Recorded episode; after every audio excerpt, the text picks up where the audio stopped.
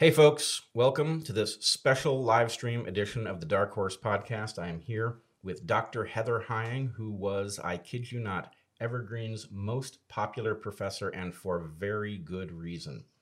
We are going to talk today about what took place at Evergreen, both before and after the protests that turned so quickly into riots.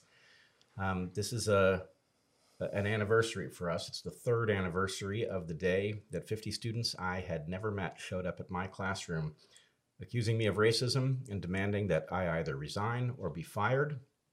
I uh, refused, and uh, things descended from there into uh, certainly chaos and I would argue anarchy, which was in fact the uh, the plan of many of the protesters. All right, um, where shall we begin? I think you wanted to start um, before we talked a little bit about what uh, Evergreen had been in its past and how it was founded, about the spectacular and public nature of the collapse. Just start there. That's what you had said to me. Yeah. Um, the problem for us is that we were, for reasons that will surely come up in, the, in our discussion here, we were fully ensconced in uh, a life in Olympia, Washington, and our uh, our teaching lives were the core of it. Um, so we spent 14 years in my case, 15 years in yours, teaching in an environment that freed us to do um, remarkable things. When the collapse happened, and suddenly the existence of Evergreen was on many people's minds who didn't know anything about it beforehand, and our roles there was suddenly uh, front and center it gave people an impression of the place and inevitably that impression would be misleading. It couldn't help it because you know at best it was a vignette and it was a vignette at a moment that things were very abnormal. But it has been kind of a struggle since the thing occurred to try to correct the record so that people you know we don't want it to be um, uh, recorded in people's minds as a cartoon. We want it to be recorded as the actual descent into madness that it was, but descent from what? That's really the tough part. The public nature of the descent overwrote the true nature of what was actually going on there, which wasn't all good, but nonetheless, there was nuance. Yeah, some, uh, particularly uh, on the political right, would argue that this was the inevitable end of any place that had broken so many of the rules of the status quo model of higher ed as Evergreen did. And we have and will continue to push back quite firmly on that. There was this this didn't have to happen. Uh, certainly, Evergreen ended up being gameable, and thus, as anything that is gameable uh, w- will happen, it, it got gamed. Uh, but there was nothing about the original nature of the school and its uh, attempt to get rid of some of the top down, generic, sit in rows and ask questions, you know, speak only when spoken to sort of model of higher ed that Evergreen was resisting and had broken uh, that inherently led to this. And in fact, you know, it's some of the evidence for that is that none of our students, and indeed none of the students of the handful of other faculty there who were doing, you know, and I'm sure there were more than a handful, but it wasn't everyone by any means. There were a handful of other faculty there whom we were close with. None of our students, none of their students were part of this madness. They were there trying to engage their brains, their bodies, their minds in a pursuit of truth, beauty, compassion, any number of things. Uh, but they were they were not invested in or participating in the madness. Yeah, in fact, the thing that occurred to me this morning as I was reflecting on the anniversary was that at some level, Evergreen, where it worked, was um, it was a an attempt to instantiate the sort of Star Trek model of getting along, where basically one puts aside the superficial stuff and you team up for some sort of a um, a, a larger goal, and you know so the um, the aspect of the college that worked really did manage to look past people's uh, superficial characteristics and to very good effect. Okay, so it seems like we're kind of we're kind of going someplace where I, I, thought you wanted to start with something spectacular, talking about what the madness looked like. We're going to get there, but as long as we're doing this, let's say we want this to be amusing and cathartic and something that actually gets us someplace someplace new. But let's just can, can I just go into Please. what I what I had thought about us doing second since we're sort of easing into it anyway. Um, so I'm just going to talk a little bit uh, to begin about what the mission of the college was, and um, and in particular a nearly founding faculty who died last month, who was uh, of particular note, and I think he really epitomized what Evergreen could be. Okay, so Evergreen was founded by visionaries and innovators, by people who in the late 1960s saw the status quo in higher ed as too nimble, I mean, as too rigid and not nimble enough, not interactive enough for the times or for the future that they imagined was coming. The founding faculty were an eclectic bunch, uh, and you taught with a few of them, actually. Uh, and we were at Evergreen starting in 2002 and 2003, respectively, uh, for the tail end of the tenure of the founding faculty. Uh, just a few of them remained at the point that we showed up at that point. Um, you taught with Tom Rainey and David Milne, and I think I think that was it in terms of the founding faculty whom you talked with. Um, and the the faculty who weren't quite founding but got there really early uh, included Steve Herman, who died last month. And Steve was a great man. He was a great educator and naturalist, a great mentor and a friend. He was also an ornithologist, and God, did he know birds! I, I don't, I've never met anyone else uh, who knew birds as well as he did. Although his students uh, caught up to him pretty, you know, were, were uh, worked to catch up with him. His students adored him. Uh, his colleagues did not, and I think that was that was telling. If I can, if I can interject one thing, so students very frequently bounced between your programs and my programs and into the programs that we taught together. Yeah. Um, in general, the best of our students during the summer would go off and they would take summer ornithology with Steve. So, although I barely knew him, um, he was like the third member of the team in some ways Mhm. because what they learned from us uh, on campus during the year, they then put into practice in the field with birds. And so, anyway, he was a, a very important figure in our in our community. That's right. And, appar- and apparently, I didn't know this, but in looking back through some old emails in the last few days, um, I found that he actually used to talk about running his own separate college within Evergreen, as as we did as well, Yep. right? Um, so um, he also he not only did he know birds, he knew it was possible at Evergreen and in the natural world and in the hearts and minds of students, and in so much else too. Uh, so I was told that the position that I was hired to in a in a common tradition in academia was to replace someone, and that that someone in my case was Steve. Um, and it was clearly impossible to actually replace him, but I was I was his academic So sort of doppelganger. you replaced him in the daytime curriculum. He continued to teach summer ornithology That's right. through, throughout the period that we were there. That's right. Um, so I was told by many faculty at Evergreen during my tenure there that Steve was quarrelsome and a curmudgeon and cantankerous and not worth engaging with. And I was then very grateful to um, become friends with him quickly. Once I was even told by a faculty colleague uh, when I was being a thorn in this person's side that uh, I was just like Steve Herman. And uh, I smiled and gave thanks for the unintended compliment, which further irked this guy. Uh, as you, I think you were in the room when this happened. Uh, Steve Herman appreciated honest and honorable feedback. He craved it. And not many people gave it to him because they found him scary and they thought that he, it had to be his way or the highway, but in fact, it was quite the opposite. He, um, he had no patience, though, for complacency, for sycophancy, for cowardice, or for laziness. He had no patience for these things, and he gave people the truth whether they wanted to hear it or not. And this is, of course, part a big part of why he had a reputation for being cantankerous, because people didn't always like what he had to say to them. Uh, he was kind and wonderful and honorable, um, but he uh, he did not suffer fools lightly. I was just going to say he did not suffer administrators lightly. Well, and this is uh, uh, so I, I did have a line here. Um, he was not cantankerous, despite what some of his former colleagues have claimed. What he was was totally intolerant of bullshit. He had courage, wit and humor, depth of reason and compassion, and love for all forms of life, except perhaps for cowards and soulless bureaucrats, ah, for which he had no love and no patience. So, just two more things about Steve before we use this to embark on talking about what, what Evergreen was more broadly. Um, one of my favorite memories of Steve is from sitting around a campfire, as so many deep and meaningful memories are, especially from Evergreen. It was 2012, and he and I were at uh, Navapatia, a field station in Sonora, Mexico, on the Sea of Cortez.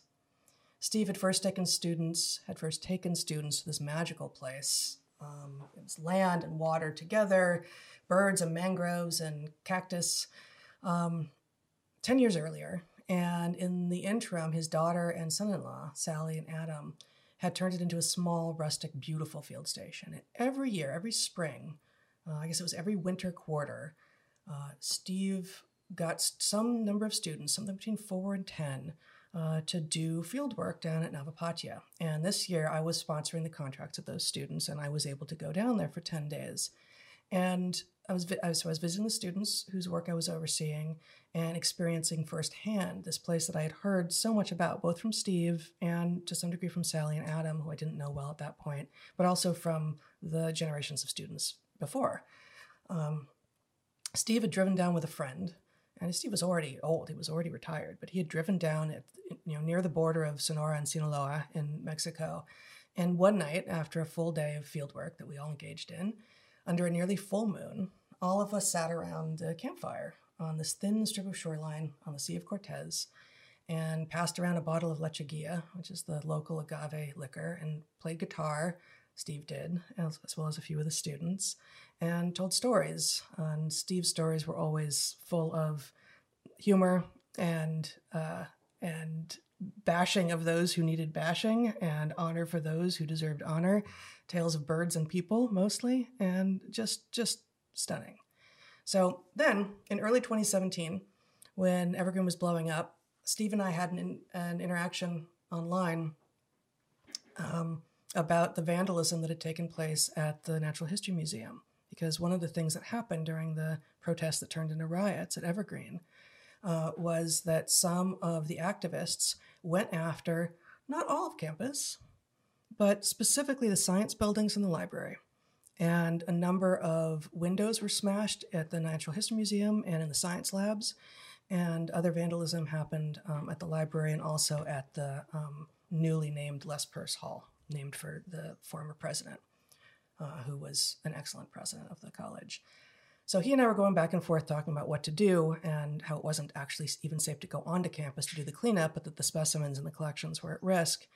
And he said, uh, with regard to the anarchy on campus, quote, I too am in disbelief. I've made some minor efforts to find colleagues to join me in supporting Bret. Silence is the usual result, but some express support but want to keep it secret.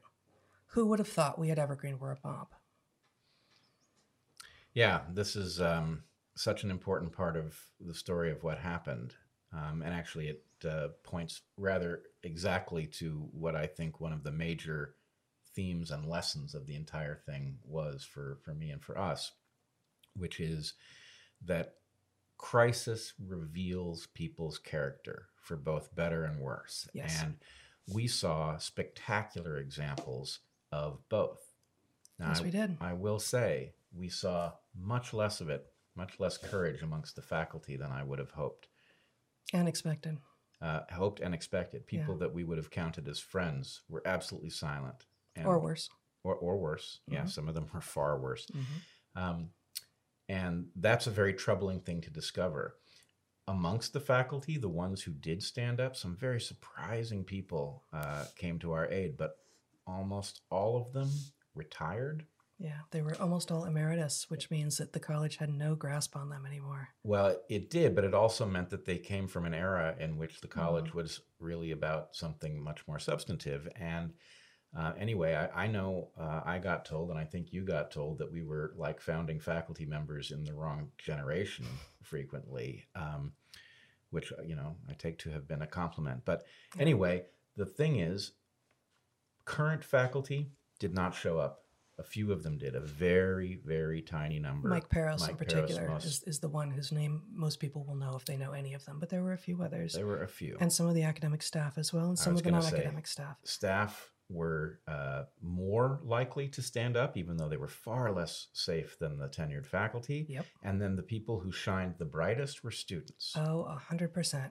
A huge fraction of our students, and I mean, really, a majority of our students we heard from and were, were actively trying to to fight this thing. And we've of course heard from many other students, and you know many of you will be familiar with Benjamin Boyce, who we came to know in the aftermath of this, and he has done stunning work documenting what happened um, in the year or two leading up to it and what happened afterwards, and um, you know that that points to the student body that actually did exist at Evergreen. That Evergreen has gotten mocked, for instance, for having an acceptance policy that was like 99%, um, often 98, 99%. And it always felt to us like this actually was a positive thing. That no, this was not a selective college. It wasn't a highly selective college or even really a selective college by most measures. But what it allowed, and you know, sure, there were people who came through the door that were not capable of actually doing any kind of work that was useful. And for the most part, we didn't see those because over in the sciences, um, students who really were not interested in doing any work or or capable didn't even show up. But we had so many students who had been failed by school. And they were pro- many of them were told that they had failed school, but I will say no, they were failed by school. And some of them came in to our classroom saying, I know I'm dumb because I've been told I'm dumb all my life by teachers. And not a single student who ever came to me and said that was dumb or incapable or lazy or incoherent or or incapable of developing you know deep critical thinking on issues evolutionary and beyond. So i want to uh, there are a lot of things wrapped up in what you just said and i want to highlight a few of them. Yeah one thing is the lack of selectivity of the college produced two populations inside the college, and the two populations have everything to do with what unfolded. Yeah. So you had people who showed up there because it was the, the college of last resort. They could get in, they couldn't get in somewhere else, and many of them, largely through no fault of their own, through the failure of the schools that they had come from, didn't have the skills to do the work. And then there were there was a large population of misfits and oddballs and unusual people, people just who didn't have a taste for the, the elite colleges. And we saw them all. And because, you know, it's a strange thing to say, but because you and I were both very, very popular, our classes overflowed. There were more. We, we never didn't have a wait list. Never Even didn't. with declining en- enrollment, when everyone else was having, nearly everyone else was having a hard time filling classes, we had wait lists. And what this meant, oddly, we weren't in most cases, except in uh, the rare case of study abroad. Um, in most cases, we were not allowed to decide who came into our classes, but there was a, a backdoor mechanism, and we used it. So mm-hmm. there was this uh, tradition before any term began. There's a thing called academic fair, in which you could sit down with any professor you wanted to and talk to them about the program they were teaching. And uh, this the, is before registration happened. So yeah. this is a, this is a way for students to. I mean, I hate the consumer metaphor here, but shop for the full time program that they would be taking for a quarter or two quarters or three quarters. And this was a month or so before registration, or you know, a, a day before registration, a month or more before classes started. So when students asked us for advice, we told them a lot of stuff. We would tell them whether the program they were considering taking was likely to be any good. But the key thing was um, it made all the difference in the world who was teaching. A good professor who was teaching something you maybe weren't that interested in would probably give you something of high value. A terrible professor who was teaching something that you were nominally interested in was very unlikely to teach you anything, and you were liable to feel, because these were full time programs, you were liable to feel trapped. So, anyway, the mm-hmm. academic fair was like an opportunity to interview professors. But I also took it, and you took it, as an opportunity to interview students and figure out whether or not they were a good fit. And in my case, in particular, often uh, they weren't because I wasn't a normal kind of professor, and so you, no, you sort weren't. of had to be ready for my deficits. Uh, and if you were prepared for them, there was a lot you could get out of it. But, but in any case, um, by discouraging students who wouldn't be a good fit for the program and encouraging those who would be a good fit. And in my case, I always let in a few extras, people who showed particular promise but didn't. Uh, you know, didn't register uh, in time or something, didn't make it into the class. I would let those in, and this would adjust the the character of the room. The room would be really high quality, and my feeling was, as long as you had one person in the room who was willing to volley with you, you could teach the others to do it, and you mm-hmm. could get a really great uh, teaching environment uh, up and running pretty quickly. Absolutely. So, anyway, that uh, created an opportunity for us to build a community of people who were super high caliber, even in a college that wasn't selective, right? We weren't allowed to be formally selective, but informally it happened.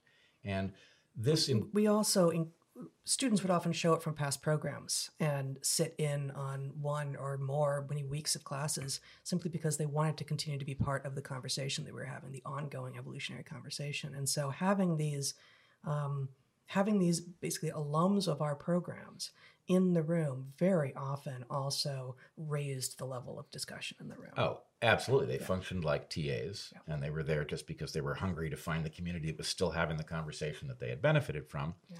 I, late in the game, found out that there was a proper term for this, which I borrowed from Steve Jobs. Steve Jobs, who famously dropped out of, was it Reed? Yeah, I think. I think. In any Reed. case, Steve Jobs dropped out of college, but he didn't stop going. Right. He kept going. He was trying to save his parents their tuition money, but he wasn't interested in not learning, and so he went and just took what he wanted. So he uh, called himself a drop in, right? And these students who came back to our programs uh, became drop ins. And In any case, it created a couple of things. One, it created a very delightful teaching environment for us, which I think made us a little bit less uh, aware of just how bad things were uh, descending into madness in the larger college. Because our community was healthy, the larger community's descent into madness was, I mean, we were aware of it, but I don't think we were as alarmed as we should have been, which meant that it, until the last year, um, it, it uh, would have caught us off guard. Although I do remember conversations, certainly between us and a few of our other colleagues, who were saying, yeah, students remain amazing. What we can do with the curriculum and with education with this model is amazing. But when I come onto campus, I just keep my head down and go from my classroom to my office and home. And I don't want to, increasingly, we were finding over the last several years that our, our supposed peers uh, were going off the rails. Our supposed peers were going off the rails, going after each other, and the good ones were keeping their head down. Mm-hmm. Um, actually, maybe as long as we're here, can we look at some of those pictures from our? Sure, you got these up. I don't know. I don't know what you've got us got in store for so us. let me just set this up a little bit. Yep. So Heather became excellent at creating study abroad programs at a price that was unheard of. And the price really shouldn't matter, except that what it meant was that a range of students could go on these study abroad programs who never would have been able to afford it uh, at a normal college doing this at a normal rate. The price was incredibly low. It was incredibly right. low. And, and I worked with them too. The students who were eligible for Pell Grants, I worked with them to get them some uh, some funds, basically scholarships that over half of my students who applied every time I did study abroad got these such that they actually went into debt very little for the experience of a six, eight, 11 week study abroad in Panama or Ecuador. Right. So these things were inexpensive, which meant they were more diverse than they would otherwise be. Mm-hmm. They were intensive. You got them help, you worked with them to be able to go. And um, they were also just much better than you would be able to source anywhere else. So the final one the one uh, I went on with you, and that, that, we did together. Yes, we did together, and uh, you know, uh, I'm plenty good at showing up and teaching, but I was not responsible for making this happen. That was that was all Heather. No, but it was it was a totally different experience. I mean, all of my study abroads were amazing and flawed and and glorious, but this last one that we did together was the two of us, our two children, 30 students, 30 students 11 weeks who in Ecuador. been with all year. So yeah. we had learned, so again, evergreen classes are full time, or at least they were full time, which meant you a professor teaches one class, students take one class, you're with each other full time. It's your job. Yeah. And so, so, we'd already been in the field with them in the Pacific Northwest uh, for a couple of weeks. We'd, we'd really we'd seen them, and we'd selected them from all of the applicants to get to the 50 that we started with in the fall. And then we trimmed that number farther um, to travel with 30 students through Ecuador for 11 weeks in January through uh, April of 2016. And for those of you who don't know Ecuador, Ecuador is a uh, small country by some measures, but it is terrifically diverse. Not only does it contain the most diverse habitat on Earth, as far as we know, in the Amazon, one of the places that we visited, um, but it also has, you know, the Altiplano high in the Andes. Um, it's got cloud forest. It's got an amazing diversity of habitats and creatures and cultures. And so, anyway, it's a spectacular place. And to spend, oh, and the Galapagos, of Mhm. course, um, to spend 11 weeks touring with students that you know really well who are, you know, because this was evergreen, we were biologists, but we were teaching about paleoanthropology, we were teaching about evolutionary ecology, we were teaching about evolutionary dynamics.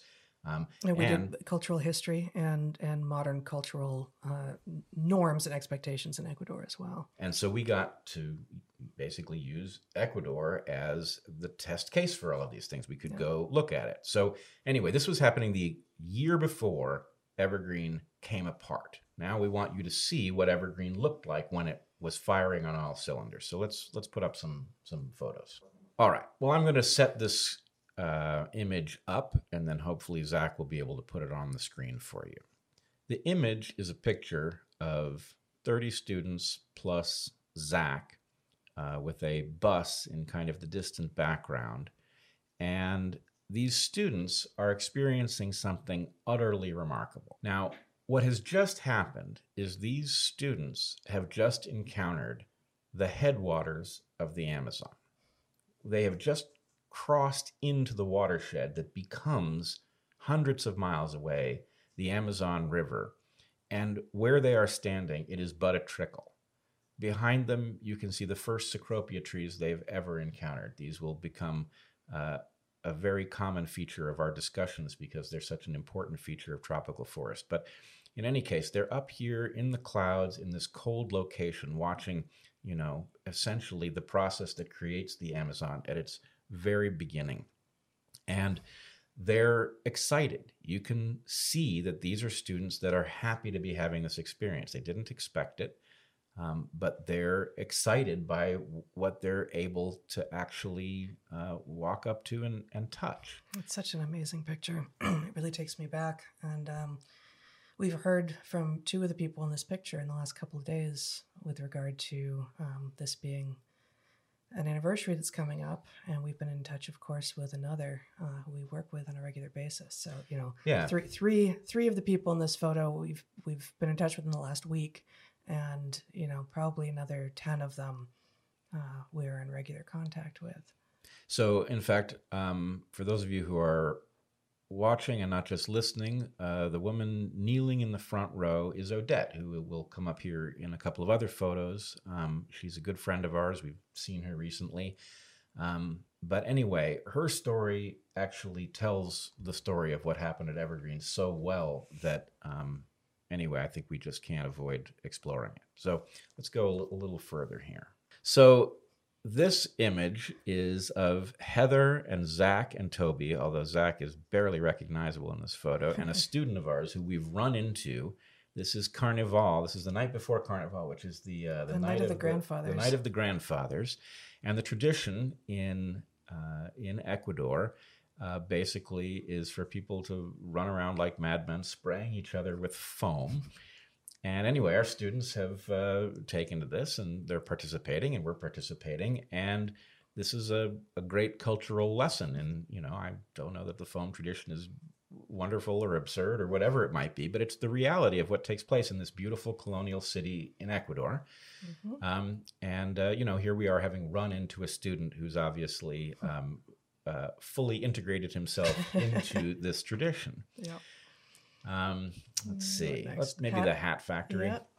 All right. So here are our students. This is a day trip from Cuenca. A day trip out of Cuenca. These Yeah. students are watching women make Panama hats in a, a- an all female hat collective that exists um, in Ecuador. And so we saw the whole process of uh, of how they made hats. Again, Odette here is uh, front and center.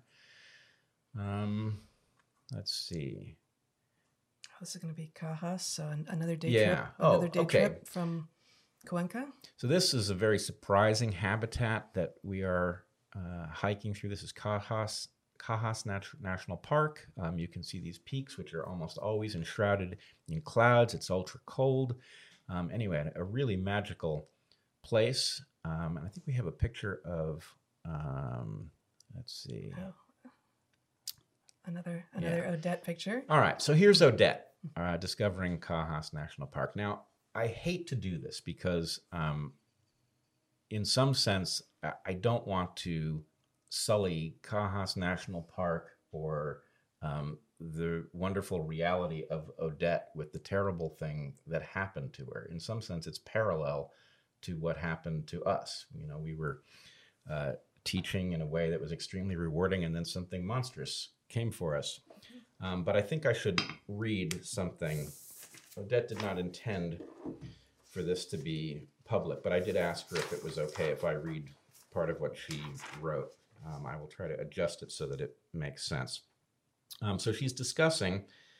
When- Um, when did she write this? she uh, she sent it to me out of the blue this morning. Oh, this is Um, today. Yeah, Okay. she Yep. she was realizing that it was the the third anniversary of uh, May 23rd, and that's important to her for the same reason it's important to us. Yep. So uh, you know, a year after she was here in uh, Cajas National Park, um, she is discussing the um, meeting in which George Bridges, the president of the college, has ostensibly uh, agreed to address the concerns that the students have advanced. And she says that some left the address with confidence and assurance, leaving the rest with even more confusion and questions. But as you know, there was no room for questions. These activists were acting as if they were bored. They wanted something to do. All in all, students were upset that they had failed at college and decided to get the institution to pay for their shortcomings. I was diligently on campus that week. This would be week nine and 10. She said the museum got vandalized. Okay, this is the same thing you were referencing um, that Steve had discussed. Yep. The cow's windows were broken and shattered. People were roaming around with bats. There were no police. Campus was covered in graffiti. Normal students, in quotes, would not make eye contact with me on campus. They were afraid of me. They were afraid of my skin color. I was followed and prevented from entering Lab One, the Lab One building, surrounded by a group of activists who were screaming all sorts of nonsense, but were in fact shouting, "I shouldn't be studying science." Their exact words were, "A piece of shit for studying science." Crazy.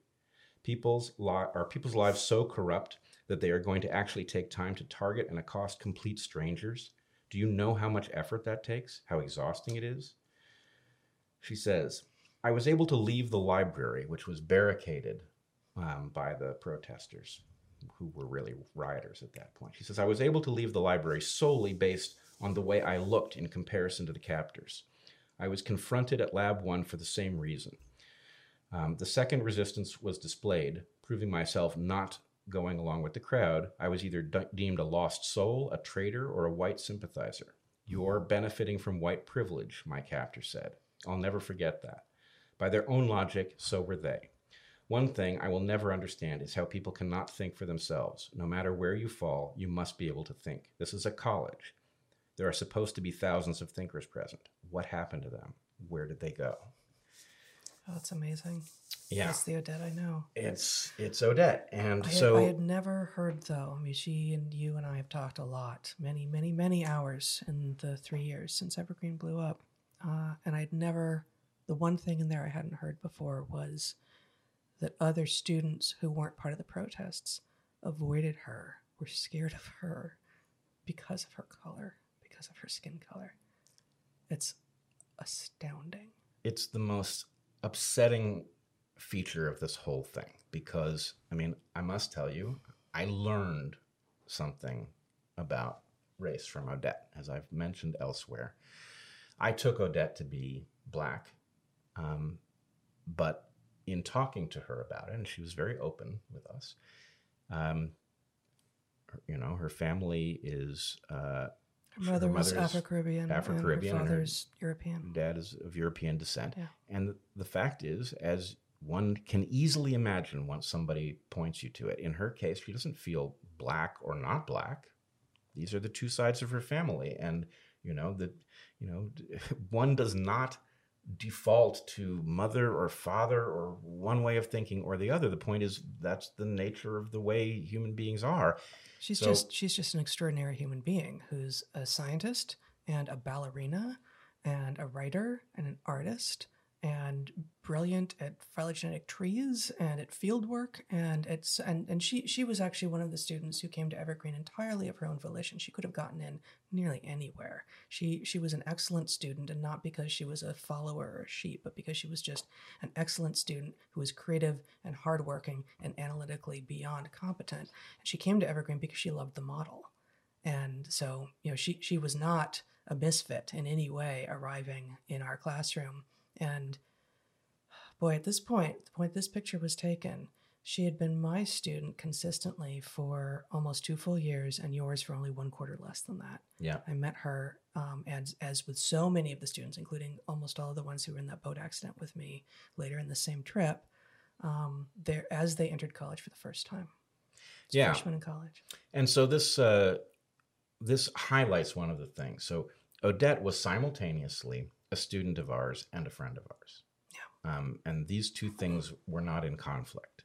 Um, she put her trust in us for good reason, I think, and it paid off for her. But this did not mean that we couldn't also be friends. And so she shows up all kinds of places. Um, Those of us who've been following us carefully will know of the terrible boat accident that you were um, you were in. Odette was in the boat accident with you, was badly injured as you were. Um, the day before that boat accident, she and I had walked down the face of this crater together. The class had been looking at this volcanic crater, and we had spent, I don't know, half an hour or an hour involved in conversation. I don't even remember what it was, but I do remember um, uh, how fun it was walking down this uh, crater with her and remarking on the biology that was there and talking about lives. I think she was talking to me. She she loves um, live theater, and she was talking to me about some of her favorites.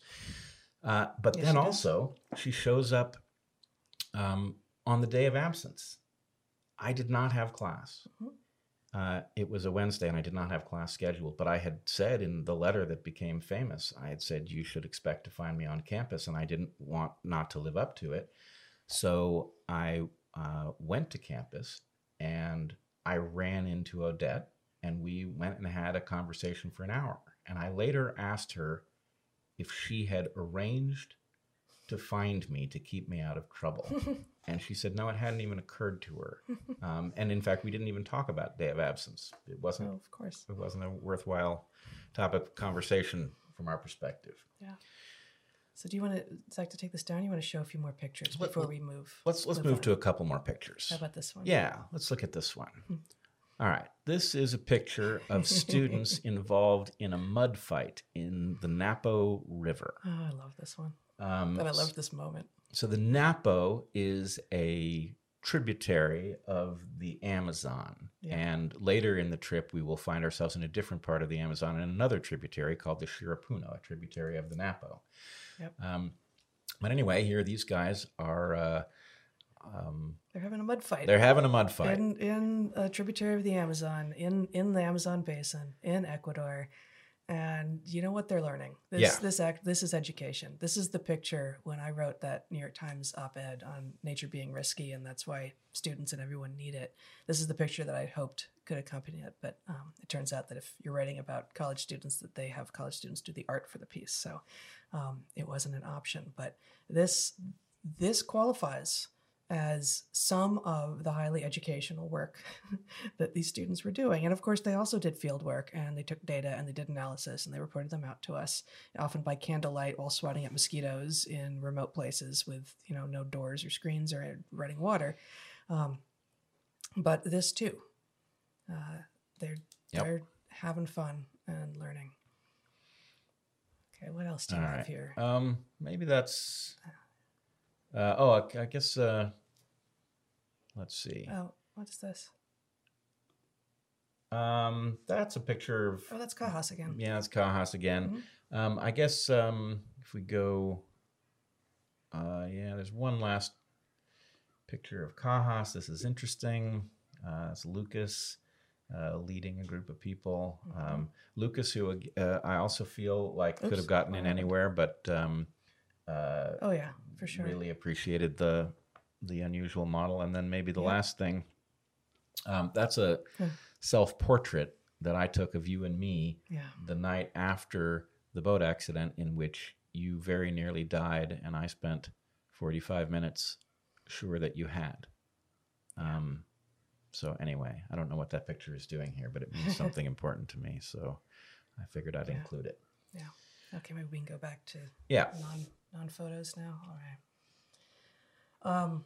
So you go for it. Well, um, the thing about, you know, if we can just, uh, I hate to take advantage of what Odette has supplied us here, but what happened to Odette being confronted by other students accused of uh, basically being a race traitor for studying science, this so encapsulates the confusion that was at the heart of the Evergreen riots and meltdown um, that I just think it makes sense to spend just a moment thinking about what it implies. Somebody uh, without race on their mind at all has decided that they even i mean she didn't know that she was science oriented until you know she encountered you in that first program and um, saw that there was just all of this uh, amazing power to understand that was potentially at her disposal did brilliantly and then here she is being confronted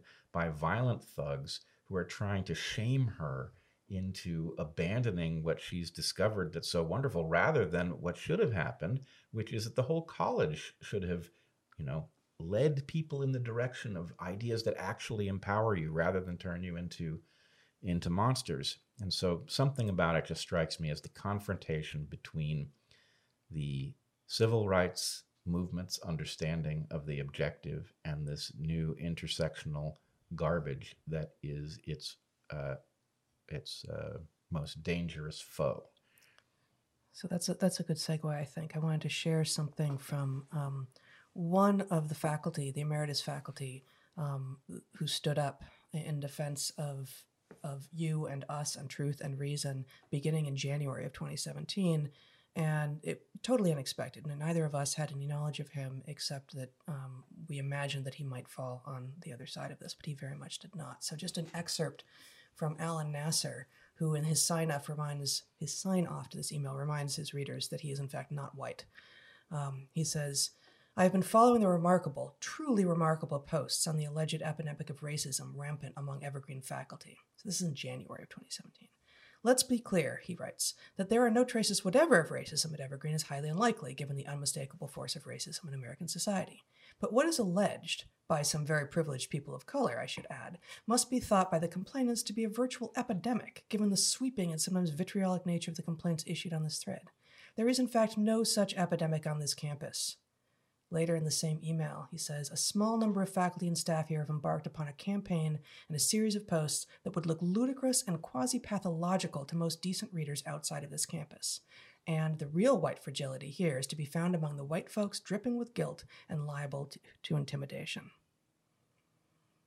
Yeah, I uh, did not imagine that Alan was going to show up in our defense, but uh, I must say uh, it was so heartening. And, you know, it goes back to the theme that we started with, which is uh, the crisis reveals everyone's character. That's exactly right. And, you know, for those of you who are potentially facing such things in the world, this is an important thing. You should expect it to happen, and you should expect people to uh, to disappoint you, and you should expect people to show up with strengths you didn't know they have, because both things happen. Um, what you shouldn't do is assume that because somebody uh, is decent enough on a day to day basis when there is no crisis, that they are not going to flee or turn on you just because they're a nice person. The fact is, cowardice is a very dangerous drug. Yeah, it sure is. Um, now you had mentioned some of some of the crazy happening behind the scenes that, to, for for the most part, was not revealed to the world. Um, I'd like to share just two examples Okay. of, of this. Um, from the first, from February fifteenth, twenty seventeen. So when it was good and clear that this was going off the rails to us on the inside, but the rest of the world didn't know. A uh, a student by the name of Mike Penhaligon, I'm probably mispronouncing his name, writes, "Dear Bret, to be clear, this is to all staff and faculty, I think, and so some students were on this list because they were stu- they were student employees. So he writes Dear Bret, to be clear, as a sciences student, you and your racist colleagues are the reason I won't recruit future students, which independently, in, incidentally was his job to recruit future students. You and your racist colleagues are the reason I won't recruit future students. If the current reorganization that I support makes you uncomfortable, I have no question to lean in on supporting those plans. Thoughtfully, Mike Penhaligon. Oh, that was thoughtful. Oh, so thoughtful. And then May 27th, so four days into the, the riots, Steven Flusty, who signs off as Professor of Fortune, I have no idea what that means, begins a May 27th email this way Thank you. And he names a bunch of people, including Zoltan and Naima, who some viewers will be familiar with. And my apologies for snipping your words, to which I now add far too many of my own. This is I'm just including this as an example of the the kind of language that critical theory produces in academics. So this this is an academic so so in grievance studies and critical theory that this he thinks this makes sense. I am merely an adjunct, a temp with little real status here, and am thus in a particularly vulnerable position. As such, I have remained silent in public. I have remained while silent while supremacist evolutionary just so stories, as Stephen Jay Gould rightly called them, with an entirely appropriate call out to the flatulent poet laureate of white supremacy, Rudyard Kipling, have been promulgated. I have remained silent while privileged uh, whinged and moaned interminably as it tried to usurp the status of a beleaguered minority. And I'm going to just skip some of this, it's ridiculous. And now, propagandizing steps of the most thoughtfully self absorbed sort have been taken that invoke outside violence down upon a great many of my students, my partner, and myself, all of us truly vulnerable persons at Evergreen and in the larger region beyond, on numerous axes of identity, plainly visible and otherwise. That's marvelous. It is so marvelous. Does, is Professor of Fortune like Soldier of Fortune? I think In it's supposed case- to be, yes. Does he know what that means? don't think so. um, As a mercenary professor, I, I mean uh, that fits perfectly, actually. oh, wait, there's one more from him. Later in the same email, he said, Thanks, Bret. Please be aware that this, like all similar communications received previously, and any that may be coming in future, are also being forwarded under separate cover to legal counsel. Yeah, Quick in your uh, boots yet? That I not quite, but yeah. yeah, that's so. I I mean, was. th- uh, this is what caused us to look at each other over and over again and go, I can't believe that they keep on doubling down, that they keep on doing these ridiculous things, and isn't it a shame that the world will never know? As it turns out that the world did come to know, and yet still they kind of won. oh, they clearly won something. they won the college and it's failing, but amazing. Well, look, I would love for people to get the full context of the marvelous thing that was going on at the same place that the terrible thing was going on, and what that implies. It's really it's a deep lesson, and it's it's a, a difficult one. Um, I have to say, my favorite email of all, I can't find. I know, I, couldn't it's find it somewhere. either. Um, so uh, my favorite email, and I've it may be Flusty, I'm not sure, but Yeah. anyway, the the idea was um, that it he was describing a conflict, I think, during the riots, and he said the important question here is not who's right here, but who's white here. And I thought, a, what does that mean? and B, it does. I mean, how? That's the important thing. I mean, it just it just puts into such completely stark relief this this dichotomy that Jonathan Haidt has pointed out many times, right? That you can maximize truth, that you know the searching the searching for truth, or you can maximize the quest for social justice, but you cannot maximize both simultaneously. And that quote, not who's right, but who's white here, Yeah. just is the perfect synopsis of of the choice. Well, it's almost like that was the secret behind the scenes thing that he wasn't supposed to reveal was really the core organizing principle of this thing. Oh my like that you can that right and wrong has been replaced by white and not white, and it's like at a college, at a you're, you're college. gonna. You know that idea isn't good enough for the brainstorming session when somebody then shoots it down. You, you're, you're you've built a movement around this. Like, Yeah. oh God. We've got, um, I mean, there's lots and lots from from this one, but Naima Lowe posted to her Facebook page just before the canoe meeting, the famous canoe meeting, a proposed rule for the upcoming meeting. Now, it did not end up getting adopted, but she proposed this rule for the upcoming faculty meeting, uh, for the upcoming canoe meeting. So Quote, wait, wait. Okay, In fairness, this was I'm pretty sure tongue in cheek, but I do Okay. think it. I mean, why is the joke funny to her? Is the question anyway? Uh, what she says is only appointed or approved whites can speak, and only when spoken to. Yeah, Mhm. I I uh, I don't think that's a good rule. you don't. You don't.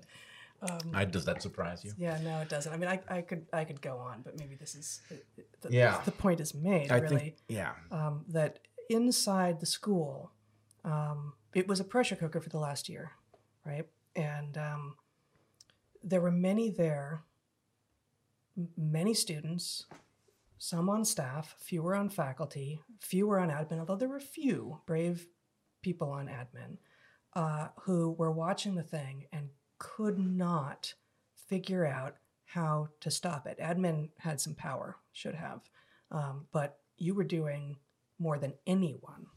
You were you were trying everything possible, and it was unstoppable.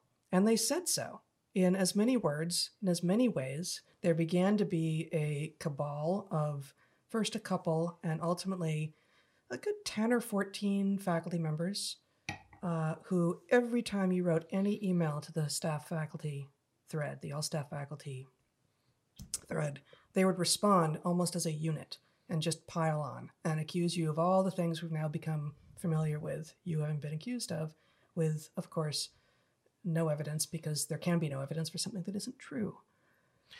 Yeah, um, and you know, the the hard part to, understand is that this energy existed on the campus, and you know, not unique to Evergreen, but it was catalyzed. The nucleating event was the hiring of George Bridges, who, um, you know, there's a debate amongst those of us who've followed the story closely about whether or not he is uh, diabolical or just inept. And really, the answer is well, he's clearly inept, but that's not, you know, you, you can be both. And um, what he did was he partnered with this madness in order to advance his own agenda.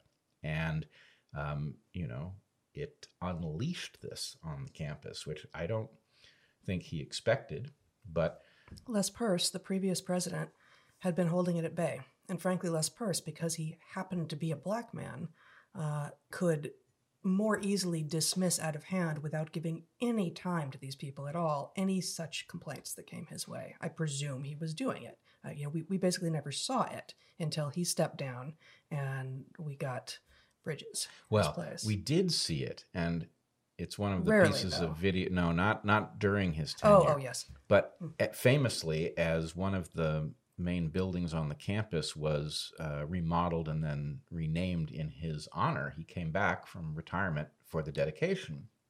And the very same people who show up again and again and again in the protests of uh, of you and me, The student tho- activists. the student activists, those same students um, confronted him, and this is the place where they reveal. You know, he invokes Martin Luther King. You know, he, he reasons with him and he says, "Look, I'm not deaf to your concerns, but there's a right way and there's a right objective, and what you all are doing is dangerous to this." And you know, they shut him down, and he invokes Martin Luther King, and uh, one of the protesters says, "Yes, but Dr. King is dead," as if that's an indictment of what he advocated. Um, but anyway, so yes, ultimately, even Les Purce, you know, frankly, can't make headway against them. On the other hand, he can't make headway against them coming back to campus for an afternoon, having ceded power, having stepped down after a long tenure 18 months or so before. So I don't I don't think that though that group of activists could have done that in the middle of Les Purce's Yeah. term as Uh, president. No, I can't. I can't imagine that they would have. Nor would he have done any of the foolish things that George did that empowered the the mob so that they had such great leverage. So where where do we where do we point our fingers? Right? There are there are many types of players and there are many individual players, and some of them are um, awful, but most of them aren't simply awful. Right? There's admin level George Bridges being the most famous. Uh, there's faculty and staff, and their students. And as it happened, because the video that went viral, that the students themselves took and posted, and then someone unknown to us took that video off of someone's Facebook page or something and put it on YouTube, um, it was easy to point a finger at the students and say they're entitled, they're ridiculous, they you know belong in uh, this is this is Maoist, and they're at the base of this. Neither you nor I find them to be central in the story. Actually, the activist students. Right. I mean, I think one of them clearly is. Yeah. But um, this actually goes to a, a discussion I've been having on a number of fronts with a number of different people, where I hear people give advice, and the advice is of this nature you will be better if you um, imagine that everyone is acting in good faith. And um, my feeling about this is when people, even if somebody is advocating something terrible, very often they don't understand that that's what they're doing. And assuming that they are acting in good faith relative to what they internally believe actually works, it's helpful. But if you just make this a uh, a universal approach, you are signing up to make yourself vulnerable to every truly bad actor. And these truly bad actors exist, not in large numbers, in small numbers, but they do prey on those who use a heuristic like that and make themselves uh, incapable of fending off an attack. And so I think one of the things that I believe happened is that a place like Evergreen accumulates people who are basically cowards. I mean, academia in general seems to, but uh-huh. Evergreen maybe even worse. And an assumption like that is basically a neon sign advertising for people who uh, are really just in it for themselves. And, uh, you know, I, I saw something. Um, Benjamin Boyce put up a an interview that he had done with a student of mine who was a student at the time the protests broke out. Um, actually, Zach, could you put up the video of George talking and then put up the. Uh... Maybe it depends if it works. All right, we will see if no, this works. No it's not working. That's unfortunate. Um, so, in any case, this is a, a student of mine who says that she had worked as a waitress at a restaurant near uh, near the college and that George would come in frequently and she would end up serving him. And she describes that there is a moment at which he realizes that he has met her before and that she is an evergreen student. And she describes that he puts on this smile and he asks her how her studies are going. And he inquires about whether or not she is liking evergreen. And her comment is, I just had the sense that um, he that that is the moment at which he decided to uh, care, to seem like he gave a damn. This reminds me of so many of our former colleagues. The um, I, I, probably you were going someplace else with this, but um, I, I was marveling reading through some of the past emails at the kind of thinking that we now everyone now is sort of immersed in like believe all women right for the with the me too movement but back in the year leading up to the evergreen protests we had a lot of believe all students and believe all people of color and it's the same horrifying gameable idea that any demographic should be inherently believable because any demographic is inherently truth seeking and lovely in every regard is obviously simply going to be false um, uh, but the audio just messed up in another way it's now doing that like stuttery thing that, that you've seen, we've both seen before. What are you telling me, Zach? I, I don't know. I mean, people can hear you. You should continue, but there's a million problems that weren't there before, and that's one of them. All right, folks. Here's what we're going to do. We are going to continue to forge ahead. We are hearing in the chat that people are having trouble with the audio. If it becomes intolerable, um, come back when we've lo- uploaded the video. We're recording it locally, so we can do a fine version and put it up quickly. We apologize for this. It is downstream of us. That much we know. All right, that's unfortunate. Um, so I was talking about this uh, this believe all students uh, logic that was showing up a lot in conversations and emails in the 2016-2017 academic year, and I will say that I tended to see this from exactly the people who, you know, will talk about, you know, we need to be student centered and we need to be student focused. And almost always, when I knew anything about these faculty, and in some cases I had taught with some of them, I know that as soon as the doors were closed and there wasn't any possibility that students were listening in, these were exactly the faculty who were dehumanizing students, refusing to learn their names, Yeah. much less anything about them. And you know, this is this is one of the things that was absolutely possible and necessary to use Evergreen in the maximally best way possible, which was to take the opportunity of having a full-time program for 10 weeks or 20 weeks or 30 weeks and not just learn everyone's names within a couple of days, obviously, but learn something about them so that um, you actually had an ongoing sense of who they were as people. They're not brains in jars. And you know, I, I developed this rubric um, late in the game at Evergreen at the point that I had grown quite tired of most of our colleagues, pre- precisely because of this. Uh, and said, God, there should be just a, you know, I have a low bar for what it should take to be a successful um, faculty at Evergreen. And it's two things. You should actually believe in the fundamental humanity of your students, and you should have something real that you know that you're capable of communicating. And so many faculty failed one or both of those one or both of those rubrics and this thing that you say about your student who was waiting tables at a place where george bridges came in that she saw the mask go up Yeah. which means the mask sometimes comes down and this is certainly the sense that we had of him throughout that Oh, he yeah. was not who he appeared that um, you know hapless or evil a weapon. genius who who knows but you know some kind of combination of the two and certainly the evil genius trope would use haplessness as a thing to hide behind Yeah. Um, the irony, of course, though, is that many of the people who were leading the charge would tell you that the enemy was old white men.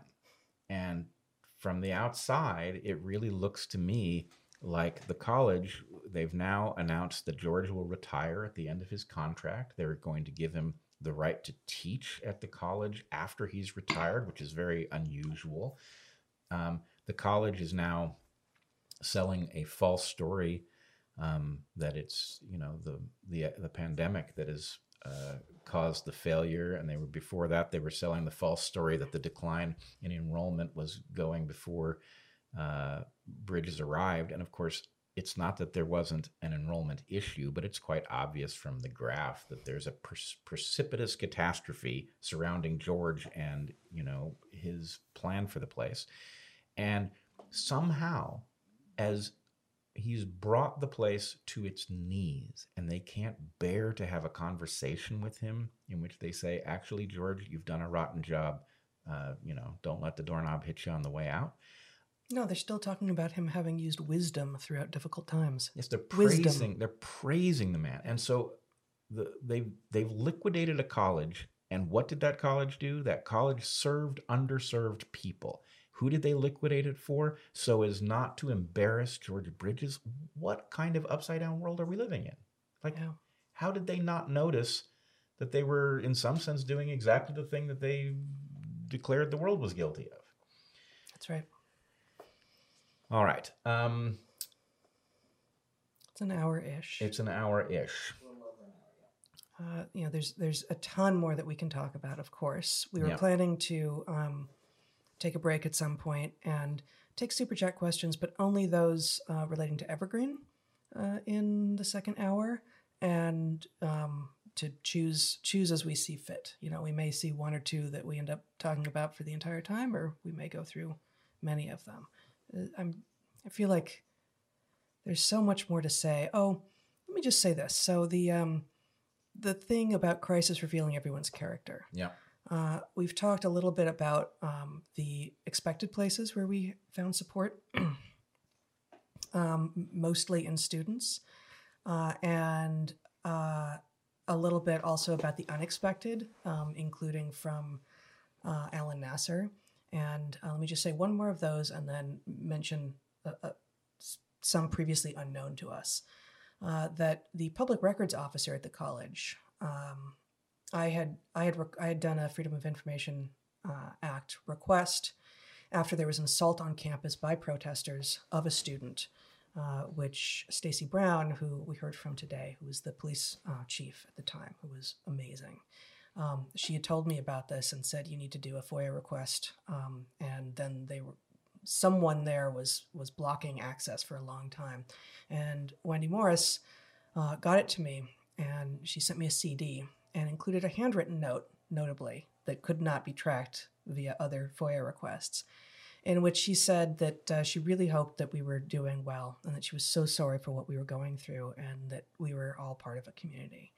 This is from a staff person who we had never met, uh, who actually turns out is a woman of color, um, a black woman, who took took time out and frankly probably some risk to make a point of reaching out. And um, there were many there were many emails like that from people as well. Um, people we'd never heard from before, never heard of before. Um, but let me just say uh, that, of course, as you know, the reason we can do this now and have an audience is in part because so many people that we had not previously known but were known to the world reached out to us right away. Nicholas Christakis, Jonathan Haidt, Jerry Coyne, Michael Shermer.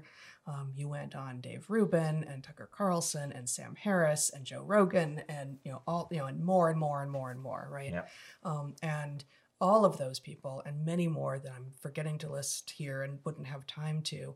Uh, oh, Bob Woodson, um, one of one of the original civil rights leaders, who actually wanted to come and get some of the original civil rights leaders with him and come to campus and march on campus with us Yep. during the protests. And we were ready to say yes, and then it descended into into actual violence. Well, I- no, it was actually, yes, it descended into that. He was still ready to go.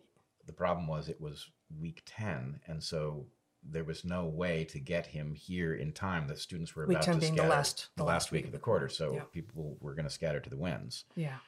So let me just end with one one more. This is someone we we don't know, we never met, um, who wrote to the all staff faculty uh, email, uh, and I'll just I'll just read the email. He says, "Dear Mr. Bridges, and Evergreen faculty and staff." I am one of Evergreen's earlier graduates. I entered as a junior the day the college's doors opened and graduated in 1973. I later got my doctorate in zoology at UC Davis. I remain in close contact with Dr. Steve Herman and many of his students. I am very proud to be a geoduck, that's the mascot of Evergreen, especially as a product of the tremendous tradition of field biology that Dr. Herman and other faculty have maintained over the years, a tradition virtually unique in the nation. Thus, it is with a sense of shame that I witnessed the treatment of Bret Weinstein by a mob of closed minded students who seem to mistake the purpose of a liberal arts education. You, sir, must take a more forceful role in support of Dr. Weinstein. I imagine I am one of many thousands of Geoduck alums waiting anxiously to see that Dr. Weinstein keeps his job. Further, I suspect that many other alums, like I, question the wisdom of the college's new equality of outcome agenda described in Dr. Weinstein's Wall Street Journal commentary.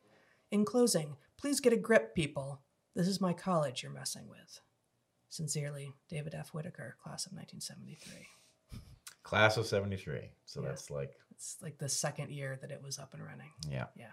And you know, we you ended up receiving thousands of emails, and I went through most of them, and uh, there were, I think, two really heinous death threat level anti-Semitic things, and a couple of other mildly negative things, and otherwise, it was from all demographics, from all parts of the world, ages, sex, races, everything, educational level, career, interests, political spectrum, to say thank you and please keep fighting the good fight. Yeah, it was it was like a thousand to one. Yeah, it was right. amazing. All right, um, shall we uh, take a break and then come back and answer some questions? Let's do it. All right. Uh, sorry for the technical difficulties. It's downstream of us. I wish we are trying to switch uh, ISPs in an effort to get away from this, but anyway, for now it is what it is. We will see you in a few minutes. The link to the next stream will be in the description of this one. Um, like, subscribe, notify, comment, and uh, we'll see you shortly. Hey, folks, welcome back to the Dark Horse Techno Apocalypse. I'm here with Dr. Heather Heying, and if anything goes right, we will answer your questions regarding the Evergreen meltdown that occurred May 23rd, 2017, at somewhere between 9 and 10 in the morning, or it began Yes. then. Began then. The public part of it began then. Yes. Yes. Okay. So, without further ado, we are having trouble on pretty much every channel. Uh, but we are going to read those questions that those super chat questions that came in that have something to do with Evergreen only um, today. Uh, this this first one that came in is Evergreen adjacent, but we're going to start there. Uh, based on tutoring experience, I think I'd be a good teacher, but I see K 12 getting infected with the same SJW virus as higher ed.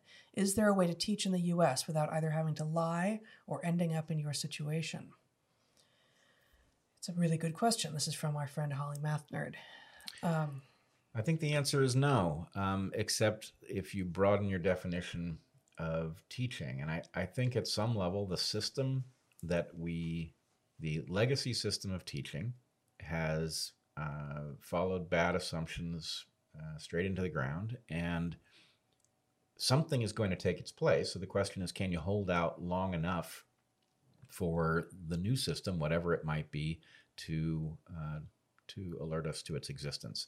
Uh, in the meantime, uh, you know, Heather frequently makes the point that most human societies don't involve formal instruction. There's plenty of learning. Of course, learning is the core of what a human being is, but formal instruction is novel. It's necessary for some topics, but in general, it's not the way humans learn. So, um, figuring out how to teach in a way that might not be uh, labeled that would be a wise thing to do in the meantime. And when the educational apparatus or whatever replaces it uh, shows itself, then you'll be already um, practiced. This is indeed part of why I look at that picture of our students flinging mud at each other in the Amazon and say that's educational.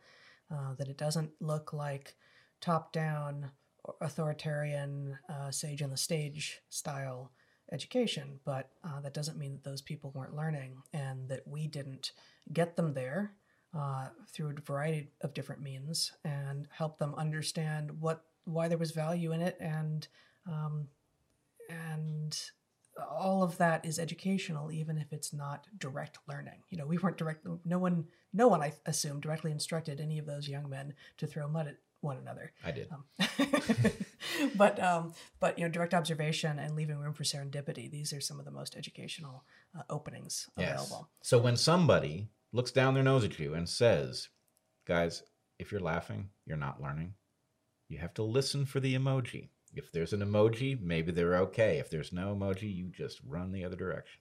Yeah. So just one more thing in answer to this question, uh, Holly asks, is there a way to teach in the U.S. without having either to lie or ending up in your situation?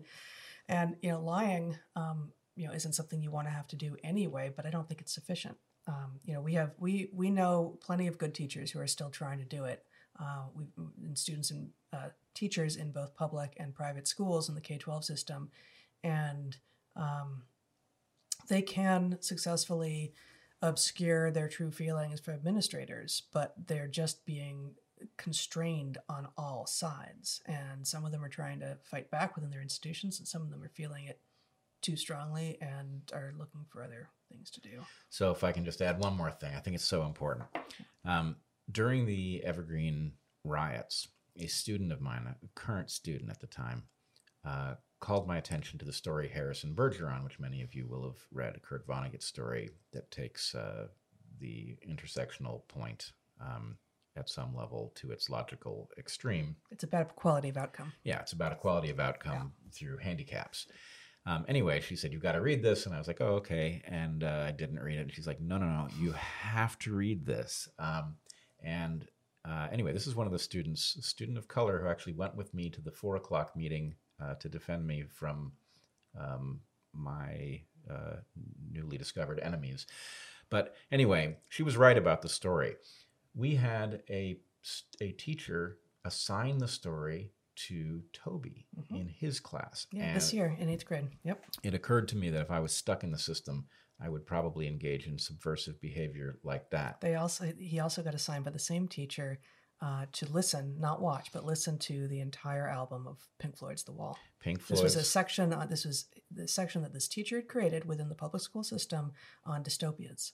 yeah, And is uh, there were other amazing things, but those are the two that I remember too: The Wall and Harrison Bergeron. yeah. And for older students, you, I mean, there's no shortage of subvers- subversive literature. Catch Twenty Two is a favorite of mine. Yep, um, but anyway, yeah. Uh, figure out alternative ways of teaching the lesson. Yep. Okay.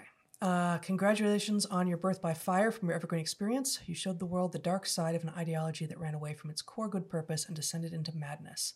I'm glad your new life includes us. Thanks. Very Thank well you. said, and thank you. Yeah. Get Benjamin a martini. Yeah, we should do that We next time get- we see him. Yeah. Yeah. Last time we saw him, we were enjoying Chinese food together, and there weren't any martinis available. But next time, we'll make sure martinis are on the menu. Or we could just send him a freeze dried one. Freeze dried martini. um, okay, next question. Bret, in a previous podcast with Eric, he robustly stated that he advised you to leave Evergreen several times before the meltdown. What was Eric's main issue with Task, the Evergreen State College, and what was your counter argument? It's a, this, is, this is good. It's a good let's- question. Let's, do it- this. It's a Yeah. fair question. Yeah. Um, Eric never liked uh, my teaching or our teaching at Evergreen. He didn't dislike your teaching. He didn't like that you or we were there. Right. He thought it was a waste of our time. And there's one way in which you could make that argument. You can't get anywhere from Evergreen, it's a cul de sac. Um, on the other hand, you know, Eric took a while to find a path through the world, uh, and you have to do something in the meantime. And Eric did several somethings in the meantime. Um, they were of a different nature. But I don't regret teaching at Evergreen because uh, it was a marvelous environment if you had the right students in the room. And it wasn't that hard to work things out so that you did. I learned a tremendous amount. I kept active in my field of interest because Evergreen allowed me to teach evolution all the time and it allowed me to teach it in whatever way I wanted. And it never asked anything other than, are your students showing up? Are your classes full? Um, I was able to keep my research life alive without having to have a job at an R1 university, which would have been a death sentence anyway. So my basic feeling is given given the choices available, it provided an income, it provided a place to raise children that was pretty healthy, it provided uh, something to do every day that was rewarding almost all the time. It created uh, healthy relationships, albeit, you know, not necessarily with faculty colleagues. There were some friendships, but uh, but we had lots of great exposure to people. So I guess the point is, what was the alternative? It's not, you know, Eric didn't have some job to offer, so I had to go somewhere, and I, I don't regret it. Um, I guess I would uh, add to that and maybe maybe modify a little bit because that makes it sound like we were just at some generic third tier liberal arts college or it could have been a university, right? And that's not what it was. Evergreen is unique among institutions of higher ed on this planet, as far as I can tell. And we've done a lot of thinking about this. Um, so, you know, there are other schools that have full time classes, but they last for three weeks. You know, the block system that Colorado College, among others, has. And there are other schools that do team teaching. Um, and there are other schools that banish requirements so that students can really delve into whatever it is that they want to do. But uh, Evergreen is the only school that does both those latter things and does full time programs that last for up to a full year, so that you really can build community with students in a way that is that is unknown in any other environment. So it's not that we found ourselves at some third-rate institution and just stayed there because it was it was in a nice place and we could have children and raise them there and earned a salary that was never quite enough but was fine. It was that actually, and you know, we we were lucky. Um, you know, I we were lucky to be able to choose it. Like I, you know, I, I got to choose between the job at Evergreen and another academic job, and we actively we looked at the two options. The other one was a much more prestigious school with a much higher salary, with you know much greater ability to do research and such. And we chose Evergreen. We chose to go to Evergreen because of what it seemed to offer, and because not only of the educational environment, but because you would not just be teaching rich kids.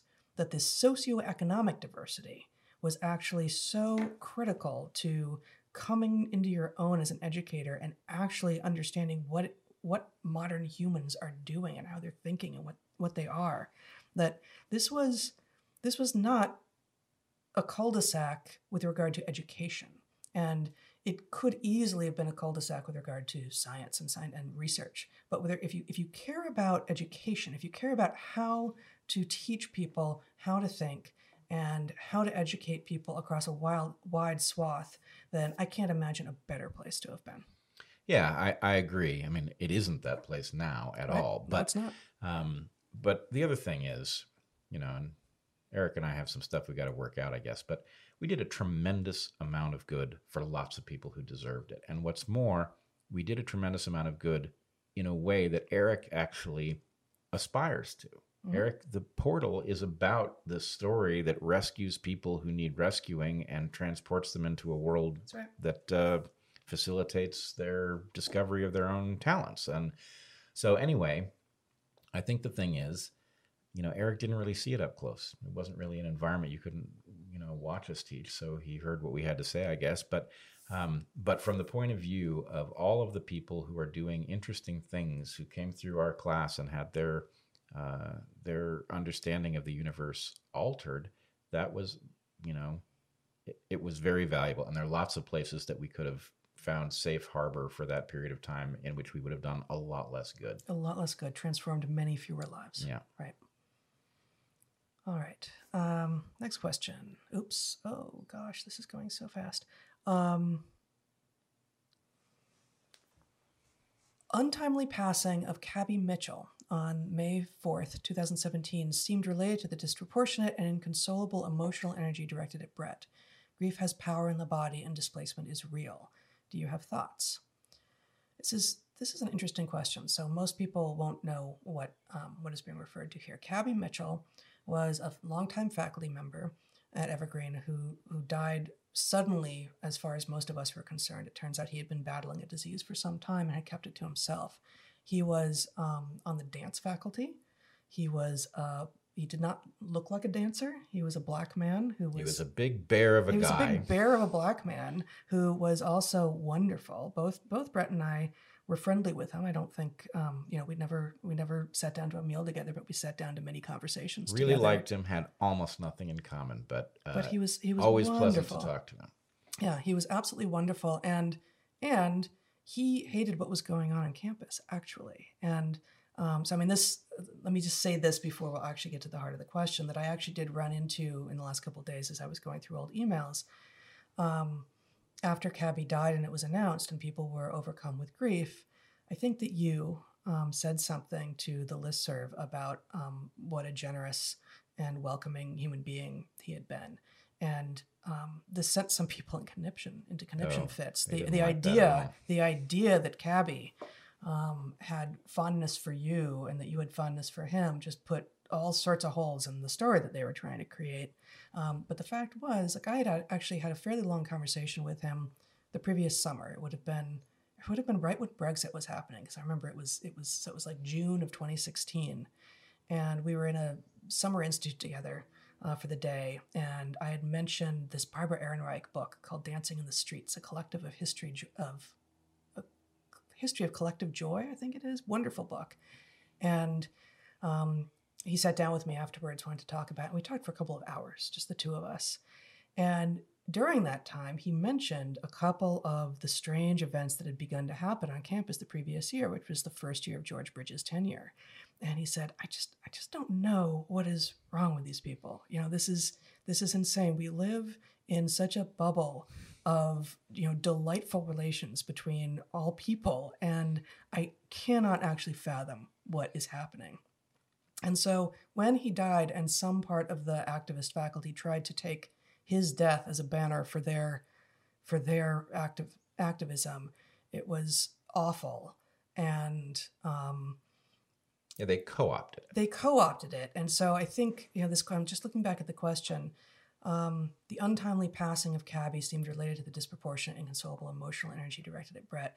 I think I think that the fact that you dared speak of him Yeah, with fondness and dared say that you know he, you and he had been friendly and I, whatever you said it was maybe two lines long. It wasn't a soliloquy. It wasn't you weren't claiming deep you know knowledge of the man just that he was a good man and what you didn't say there but which was true which maybe people could read the subtext was he wouldn't have tolerated what was going on no, he wouldn't. And if he hadn't Yeah. been sick, I think he would have been a, a voice of reason. yeah So uh, I don't know that you and I have ever talked about this actually, but um, after the, there was a moment at which I became public enemy number one, and Benjamin Boyce has now covered it. It's the faculty meeting in which I took my colleagues to task for their very first uh, official move, which was to get our union to negotiate into our contract a requirement that we investigate our own racism in our annual self evaluation,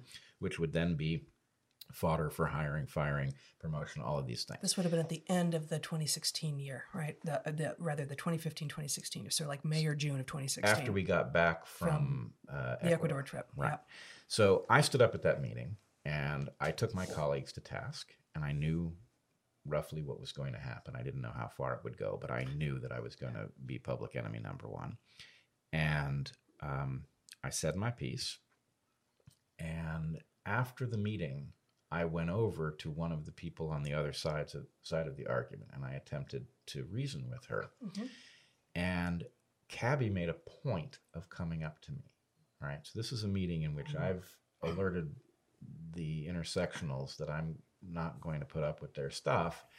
And Kabby comes over to me, unconcerned, and he starts talking to me about his confusion at what was unfolding on the campus. And the thing he pointed to actually was what I would call Flyergate which was the initial public uh, foray into this um, madness, in which Naima Lowe had portrayed herself as at the you know the height of exhaustion from having consoled students who were holding Like vigils. it was like a a black wellness rally, but it involved some black power symbolism and it claimed to fight white supremacy. And I actually remember seeing the flyer on the campus and thinking, white supremacy? What, what are they What? even talking about?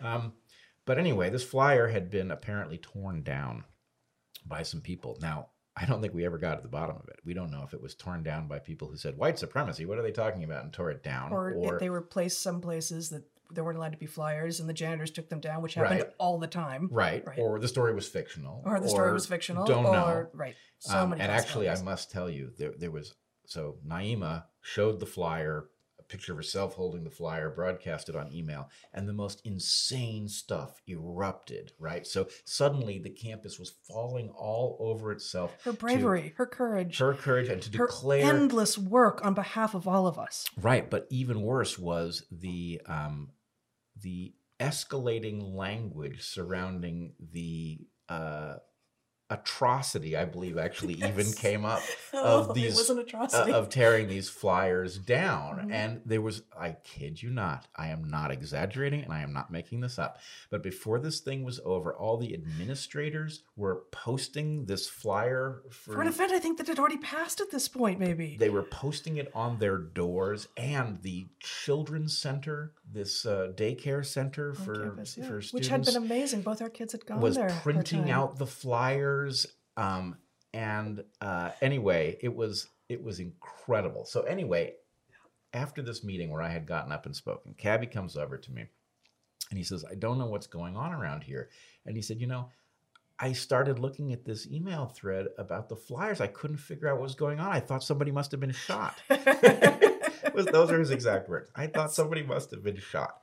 And it really, you know, it, it may be that there was some emotional outpouring that came from the loss of Kabby that got directed at me, but that is not how Kabby would have wanted it. yeah, Right? right. This was all. not who he he, was. He was a he was a good man, an honest man, and he held no truck with this intersectional bullshit. Yeah. So Yeah. anyway, um, uh, it's very sad that he was lost, and I must say we felt it personally. Even Absolutely. though I'm, I didn't know him all that well. I guess you knew him a little better, but um, but it's terrible to take somebody's uh, memory and the grief over their loss and co-opt it to your own, own purposes. Which you know, at best, that's what happened here.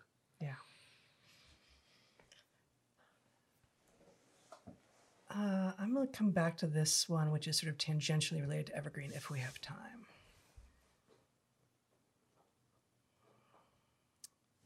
Ah, Sorry, I'm still scrolling through here. As an Evergreen grad in 1992 and a student of Pete Sinclair and Mark Levensky, it saddens me that these events weren't able to be handled by the Evergreen community itself. What do you think the future of Evergreen will be? Um, condolences for your um, your institution and what was our institution. Yeah, I mean, I think unfortunately, Evergreen had opportunities to change course. And even after the riots had unfolded, I believe if they had fired George and they had basically alerted the world that they understood that they had took, taken a wrong turn, that they could have recovered. And they so thoroughly refused to do that. And to this day, refuse to do that. And, you know, the only move they seem to have is to double down and insist that they were right all along. And so, at some level, the evergreen you knew and the evergreen we knew, it's gone. Mm-hmm. And uh, I, I won't be sorry to see it fail at this point. Um, at some level, it's just uh, dragging out the misery. Yeah, it's a shell. It's beyond a shell of its former self. Um, yeah, it's it saddens us so much that Evergreen couldn't fix this in inside of itself, and Bret was trying harder than anyone, and I was trying, and a handful of other people were trying. And even up until it must have been the last, our last formal day um, when we were in mediation with the college, um, we began by saying, you know, we want to come back. We, we want to keep doing the work that we've been able to do there, which which they, the administration at the college, had been celebrating. They would put these study abroad programs that I was running and that we were running on their front page, and you know they they were they loved what we were doing um, because it shone the right kind of light on Evergreen. And we said, look, one of the one of the things that has happened in the last at that point three months since Evergreen blew up is that we now know so many of the people in both the civil rights movement and the free speech movement. And we could bring them together. We could we could likely make a conference at Evergreen happen that combines these two ideas, and we could bring people together like Bob Woodson and Jonathan Haidt and Greg Lukianoff and you know so many other people, and actually have a real conversation. Difficult, not always in agreement at all about what the future of free speech and civil rights on campuses should be. And wouldn't that be amazing? And they said, no thanks. We're pretty pleased with how things are going. Yeah. This was in September of 2017, right before classes were due to start up again. No, thank you. We're pretty pleased with how things are going. No. So I will say, you know, that moment in the hallway, which I obviously was not expecting, or I would have dressed better. Um, I, you know, I said history could pivot in the direction of the values you're standing here for if only we could hear each other, or words to that effect. And this is kind of what I was talking about now at that time. Nobody had ever heard of me. We certainly couldn't have staged such a conference. But at the point that they thumbed right. their nose at us in negotiations, we certainly could have. And imagine for a second that that's what had happened with the Evergreen story was the madness had broken out, the world had seen it, people had realized this is not reasonable, and then we could have had a discussion about, well, what grievances do make sense and what remedies didn't work and what remedies might work and you know what does another model look like? And um, you know i mean you saw it. You saw it with uh, those images of our class learning about uh, all the features of biology culture anthropology together. That's kind of what it looks like when it works. So yeah. um, there is some place to go but unfortunately this uh, simplistic nonsense derailed the entire conversation, and the people who um, allowed it to happen were either too foolish or too cowardly to change course, which tells you how we got to where we are. That's right. Um, thanks for this, guys. How painful it must have been to have the students and careers you loved ripped from you. My question is where's the redemption? The podcast is lovely, but it's light fare. What will you teach? What will you really teach the world? A lovely question. Yeah, that's yeah. a good question. Um, Appreciate that. I mean, I, I there's one part of it that I take some exception to. The podcast is light fare. It can be uh, in the sense that any individual podcast can only be so deep, and people are only paying attention at such and such a level. But we believe in something that we call collective consciousness.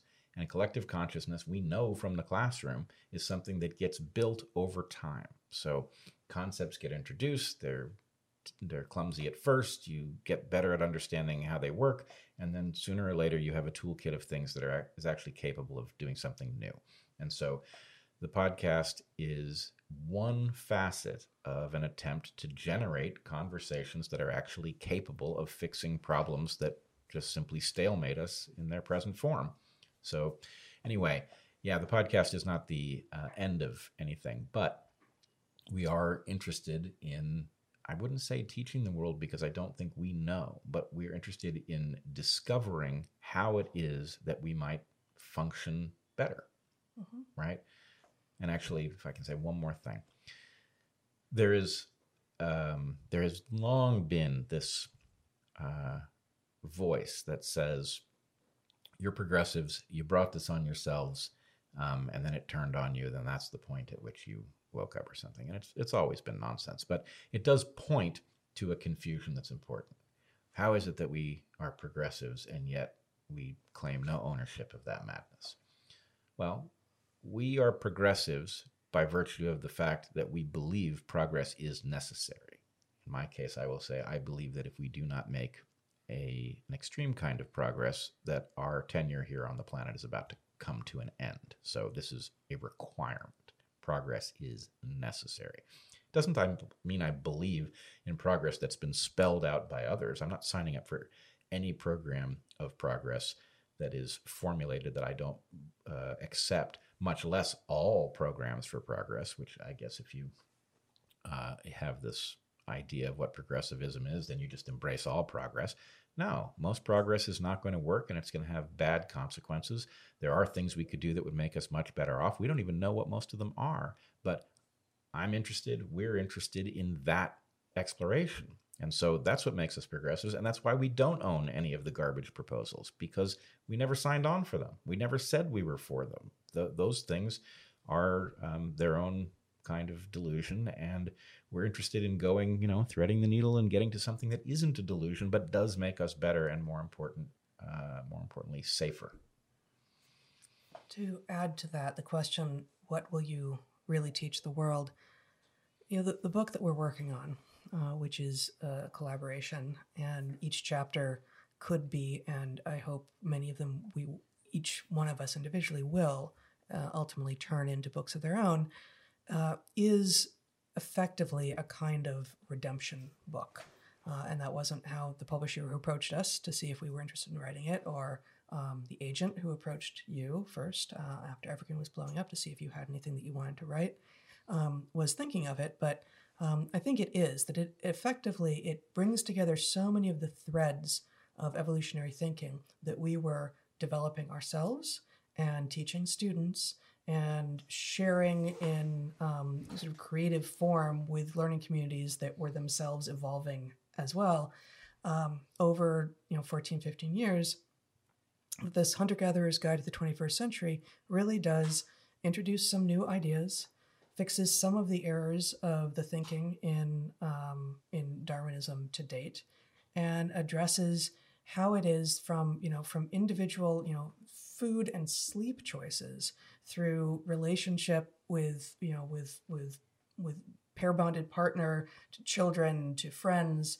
through to society level choices of how it is that we are going to move forward. You know how is it to speak to your point how is it that we are going to make um, the kinds of changes that we need in order to allow more human beings to actually enjoy this planet hundreds of years in the future? Um, this this is that book is will be a kind of redemption and from there then i think each of us will start moving um, you know into our our own projects that often directly follow from the work in that book And uh, I assume most of the people listening to the Q and A will have listened to the the first hour of the podcast. But um, the students who dropped in on our classes, who kept coming back even after they had graduated in some cases, just to participate in the conversation, the book is a continuation of that conversation. So if you're interested in getting in on what it was that brought them back, this is the way in. Yeah. And yeah, it should be noted that our, our research assistant on the book uh, is in fact one of one of those students. Uh, he is he was one of our students fairly early on in our time there and became a friend and um, has worked with us in on physical projects and now on intellectual projects. Yeah, And- we've worked with him from evolution to construction, Mhm. um, and he, you know, he's somebody who was like me, a very bad fit for school, or school was a very bad fit for us, and he's somebody who, I mean, by his own telling, um, didn't really feel like he had a lot of capacity in that regard until he landed in our class and you know took off. So Yep. anyway, um, yeah, the story sort of is ongoing even if Mhm. the uh, the locale has changed. Yeah. Due, this one I think is evergreen related ish, so I'll go with it. Due to COVID 19, due to COVID 19 brought changes in college ed, it being not in person, etc., could now be a good time to separate the two goals of higher ed, research and teaching. Would that make things better? This is this is a tough one. So the, the question is basically um, about exactly as the as the question writer uh, points out that there really are two things that higher ed is trying to do, and research and teaching are not the same thing. People who are good at one are often not good at the other. Research is privileged, and if you are only good at teaching and not at research, it's very hard to get a job anywhere, um, you know, with with tenure or especially anywhere elite. And um, because many researchers uh, are either not good at educating to begin with, or because the priorities uh, do not line up to encourage them to become good at educating, they end up dismissing it as something that only people who can't do research do. And so you get this sort of separation of classes. And um, mostly researchers, people who are primarily researchers with uh, hard money academic positions, have to teach some, but that's how they feel about it. I have to teach, as opposed to, oh, and I get to teach these things. So, given all that, it might seem like, okay, let's just separate them and honor the researchers for what they do and honor the teachers for what they do. But our experience was certainly that our understanding was honed and refined and driven by knowing that we had to be in front of students and by the conversations with students in the classroom, in the field, around campfires, otherwise. And that um, my, my sense is that teaching will become even less good if it has no direct interface with research, and researchers will become even more arrogant and less tuned into the real world if they have less interface with teachers. And let me just, before you go, say one more thing an anecdote that when we were looking to go to grad school, our undergraduate advisor, Bob Trivers, um, extraordinary evolutionary biologist, gave um, us the following advice. He said, Go someplace, well, two pieces of advice, really. Oh, no, this is two different things. Um, he gave us advice to go someplace to the museum, first of all, but then he also said when you end up deciding where to go after you graduate, go someplace where you have regular interactions with undergraduates. Yeah. I said, why? He said, because undergraduates um, don't know what they're doing yet, and they will ask questions that the people in the field who know what they're doing wouldn't dare to ask. And therefore, if you only talk to the people who are already in your field, uh, you are likely to get stuck in intellectual dead ends. Whereas if you really engage with undergraduates, as he had done with us, you know, he had taken us under his wing, and we were effect- we were like graduate students, um, working very closely with him for a couple of years at UC Santa Cruz. Um, we we we both threw lots of stuff at him that he didn't he hadn't thought in those in those ways, and we didn't know that we were being you know disrespectful to the field because we didn't know the field yet. Uh, so you know that advice has struck me as very wise and is a counterpoint to the idea that research and teaching could be profitably separated. Yeah. Um, I take all that to be accurate. I think both research and teaching are broken.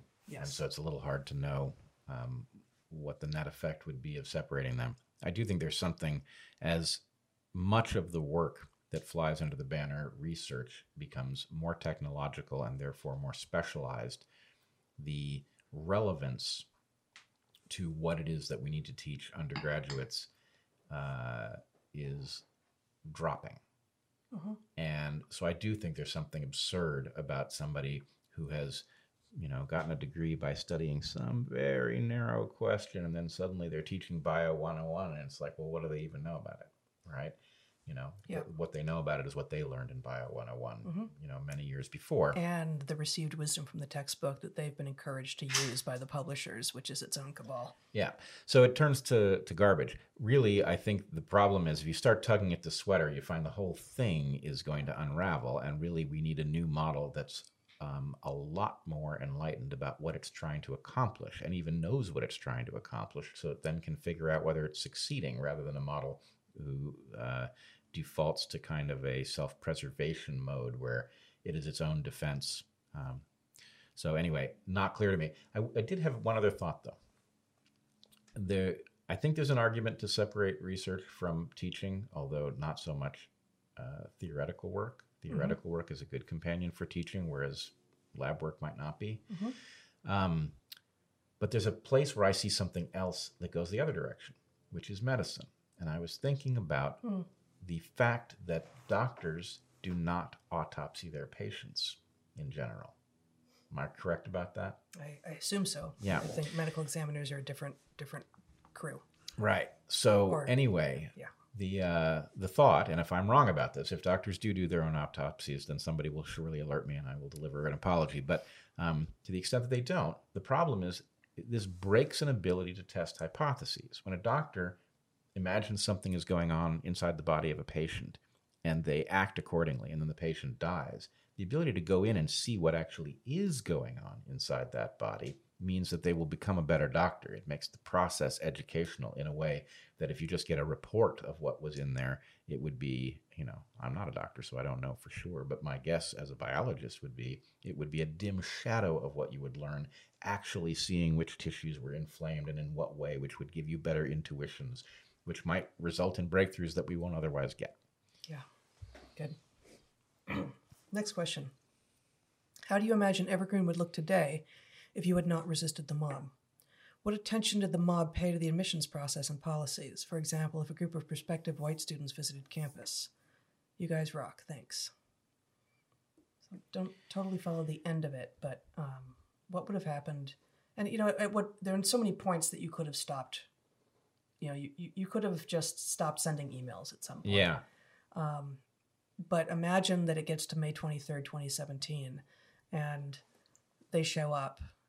I don't, I don't even know how you, you know, many, many people have said, How did you do that? How did you stay so calm and cool and reasonable in the face of a mob? And that is a question that I would love to, to hear you answer. But, um, I mean, I've, I've heard you answer, but I'd love to hear you answer here. Uh, but also, there was nothing, you, you couldn't have just laid down and let them I'd be like, what, what, what would what would any other response have looked like, especially given that all of your students were there, backing you up? Yeah, I- Actually- I, spent a lot of time thinking about this. Um, on the one hand, yes, it's very nice to have people say, "I'm so glad you did that and you didn't do the other thing." And it's like, well, how would the other thing even?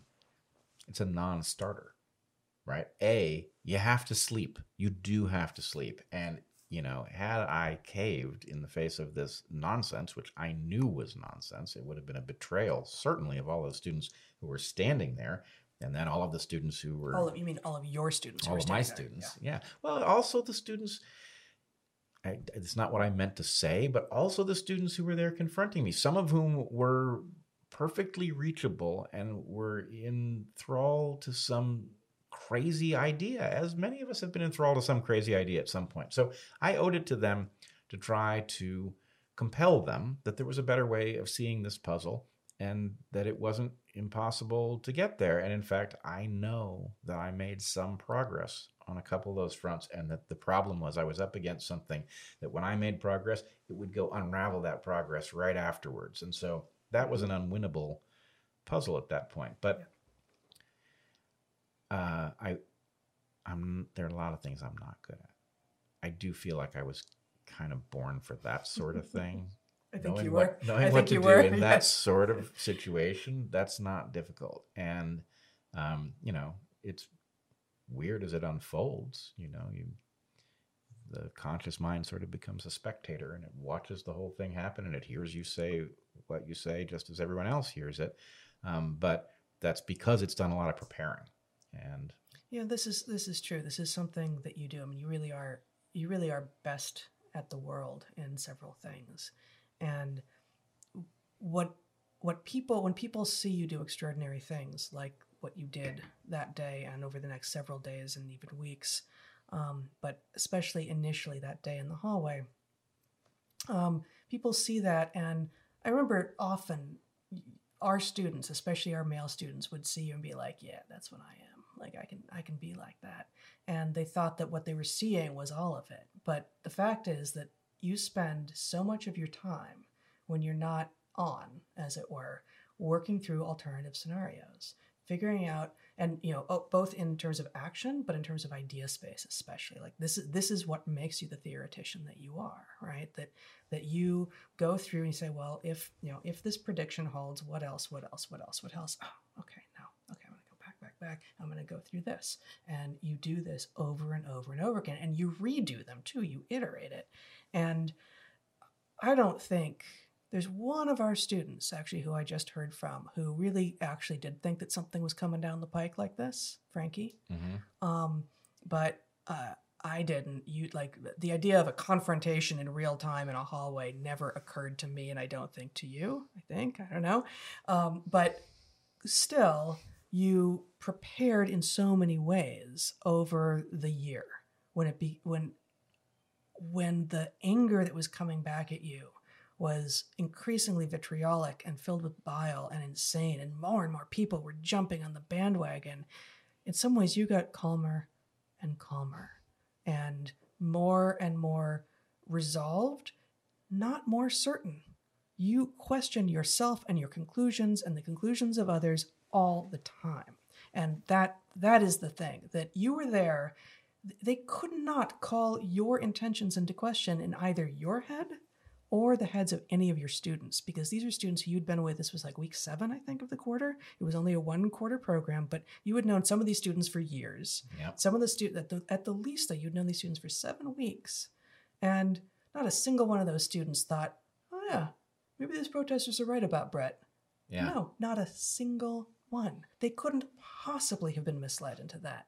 And it's because every single day in the classroom and in life, you demonstrate this just this constant reassessment of what if I was wrong? What if I was wrong? Okay, if I am right, what does that mean? Okay, what if I'm wrong about this thing? You're doing it all the time.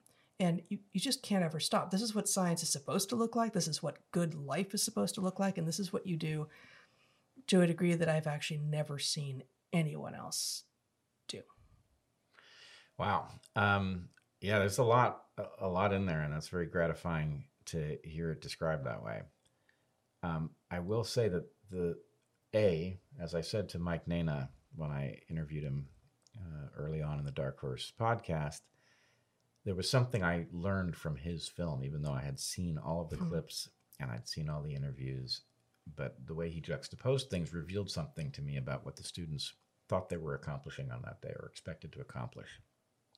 They were expecting my students to jump ship because this accusation of racism is so powerful Mhm. that you know people people naturally you know figure out which way the wind is blowing and they position themselves accordingly and because most students at evergreen and everywhere else don't have a deep relationship with their professors you know and certainly no reason for loyalty then they expected people to flee and what a different situation that would have been but Oh, yeah. it never occurred to me that that was going to happen because Oh, for one thing happened.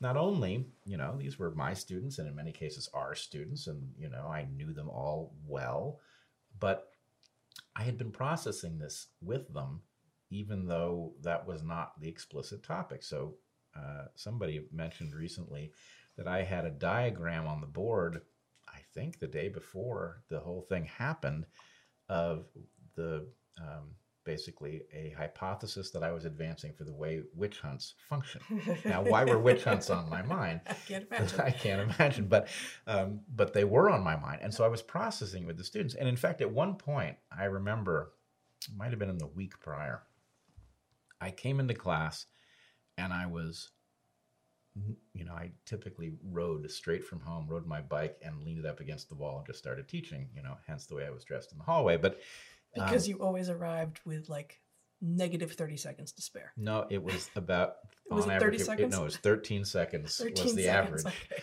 But anyway, um, I arrived and I had just read an email, one of these terrible emails from one of these awful people, you know, telling me how awful I, I think it may actually have been one of the guys who wrote one of those emails. And in that email, he had alleged that there was a calculation that we could be doing about how much uh, the value that we would assign to the damage that I was doing students every hour of my teaching by teaching them in this obviously racist modality. And so, you know, racist. it was thousands of dollars, you know, per student per quarter. And anyway, you know, I so I read this and I Some, someone you had become familiar with over email, but like couldn't Never recognize in a lineup. Oh. Like don't have any idea what the guy no looks idea like. who they were. Yeah. Yeah. Right.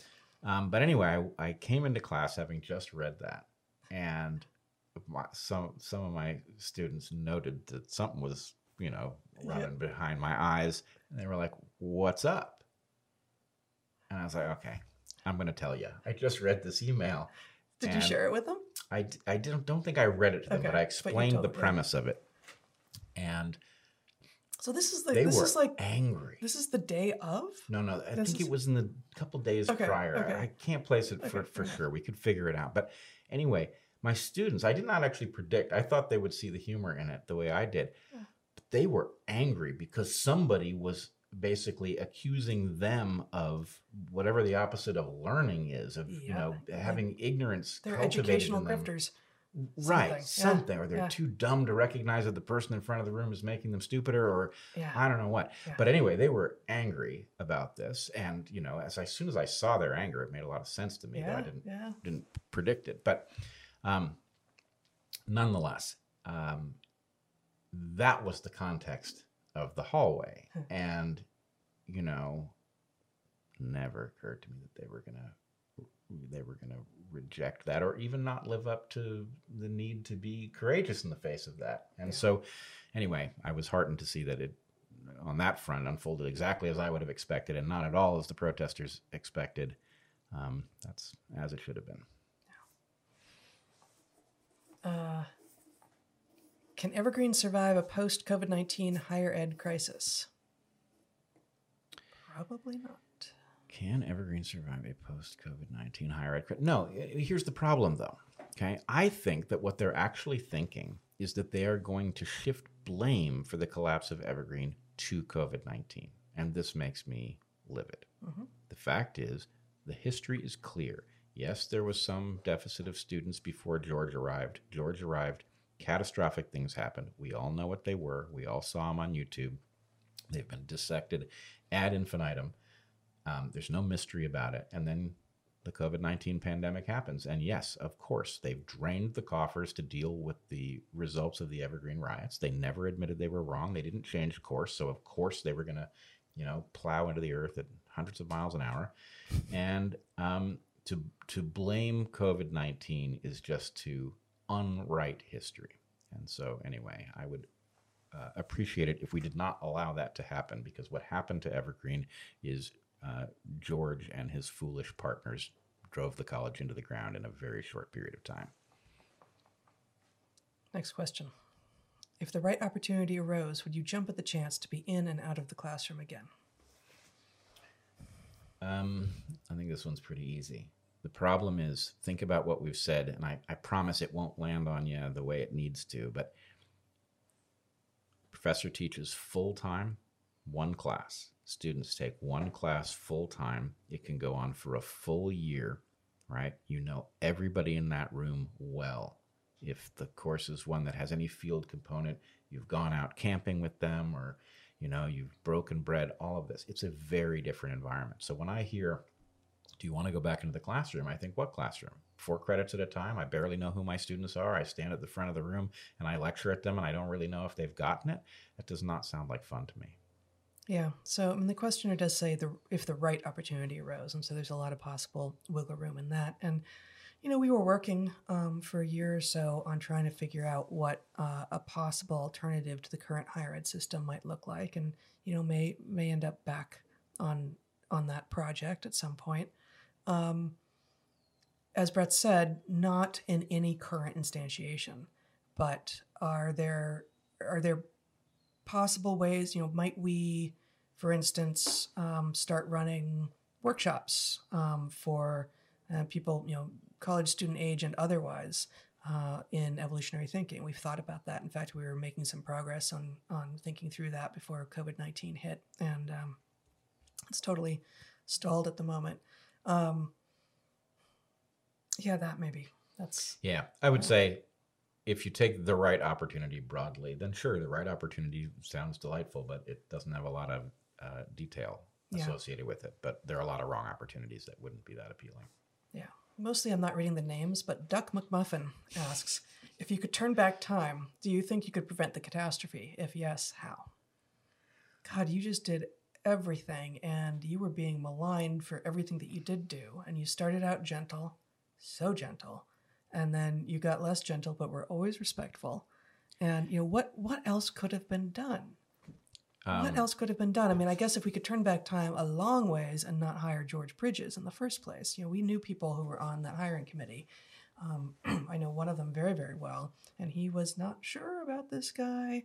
Um, but the chair of the committee, um, basically, the college got uh, got consultants to come in. They basically uh, they basically outsourced a lot of the work to educational consultants, and who knows what their incentives are.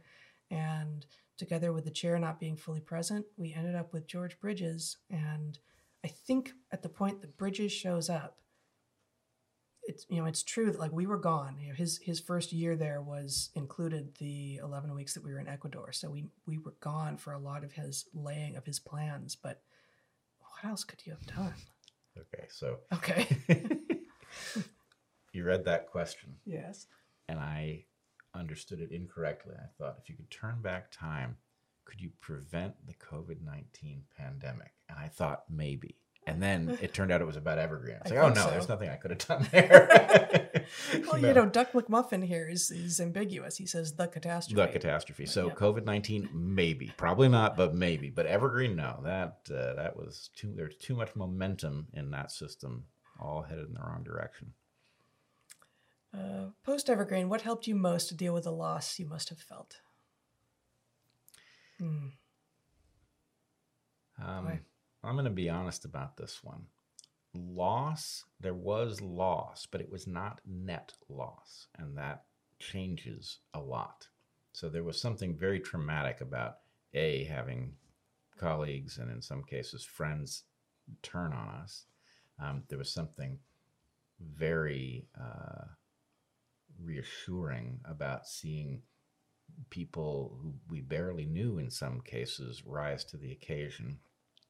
And um, the the consequence of being so publicly um, threatened in our workplace resulted in all kinds of things becoming possible in our lives that just weren't before. And so, you know, is there loss? Yes, very definitely. If we limit it to what we had at Evergreen in our teaching environment, um, we lost that.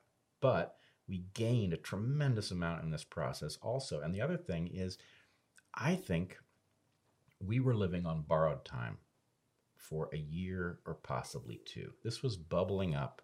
It was going to come for us sooner or later. And we got out intact after a couple of very dangerous years. And um, so, in some sense, there's a sense of, you know, relief. We- made it to the beach. And, um, uh, loss it's not it's not a simple feeling of loss for me Yeah, I, I think I agree with all of that. I think I felt, to some degree, still do feel, but certainly felt, uh, especially after the just the horror of mediation and the way the college treated us, just horrifying. I felt that acutely. I felt the loss, and I felt it um, as a kind of disloyalty that I had not imagined possible.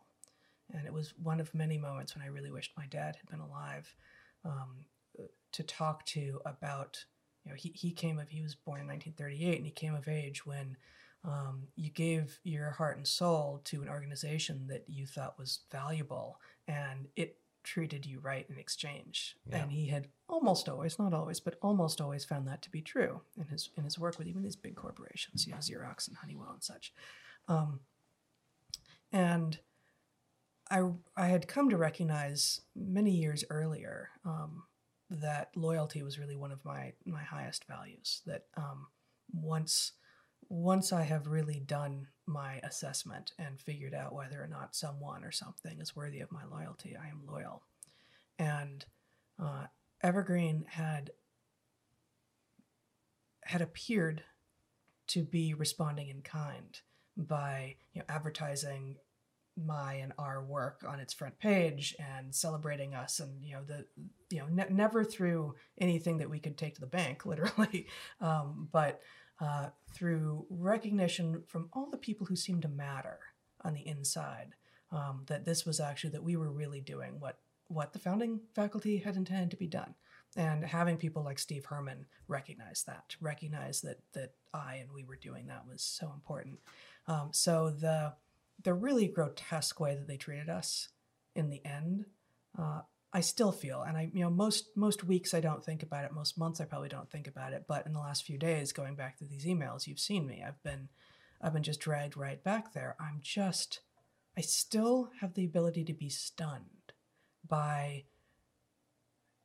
you know, having had 15 years of true, unique, creative, analytical, educational success at a place and being told at midnight after what would it have been? 16 hours straight of mediation? Okay we're done. You'll have your keys to us within 48 hours. You'll Yeah. be out of your offices by then. They would have perp walked us if they could have. yeah.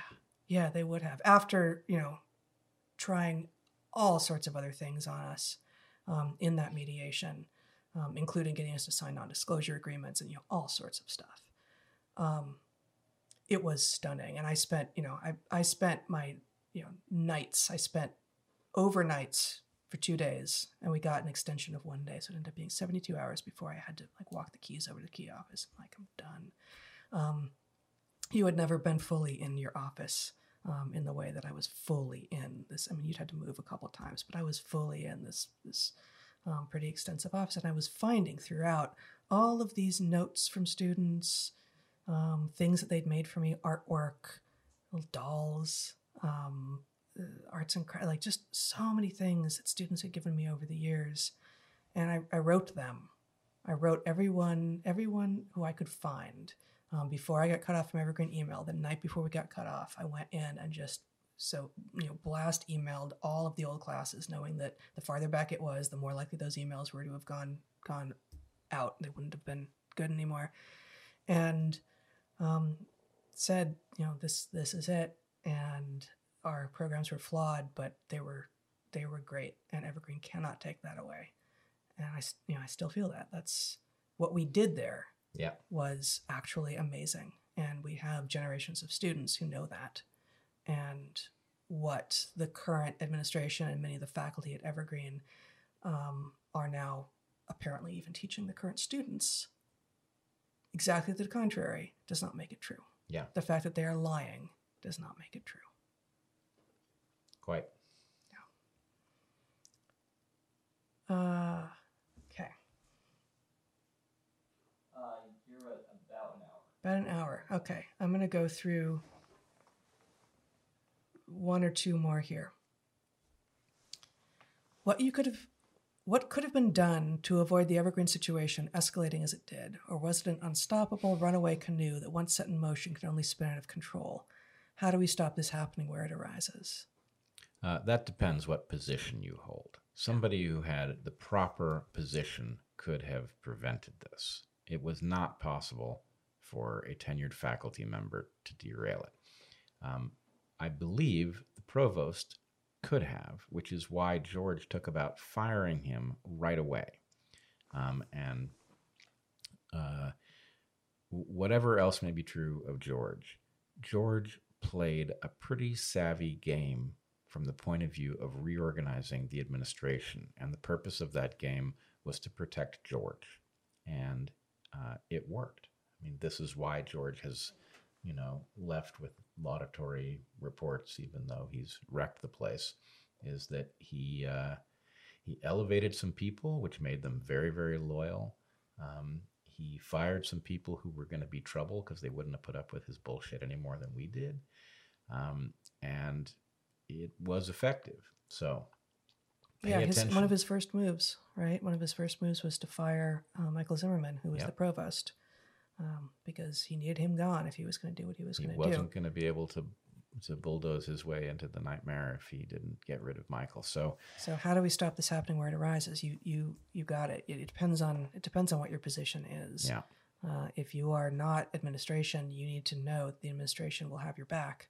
And you know, at a higher ed level, the Chicago principles, the principles put out by University of Chicago a few years back, are the right thing, but they don't probably go far enough, and they don't appear to be binding. Even those universities that have adopted the Chicago principles uh, don't necessarily uh, stand up to the I don't know the wokesters, the intersectional crowd when it comes.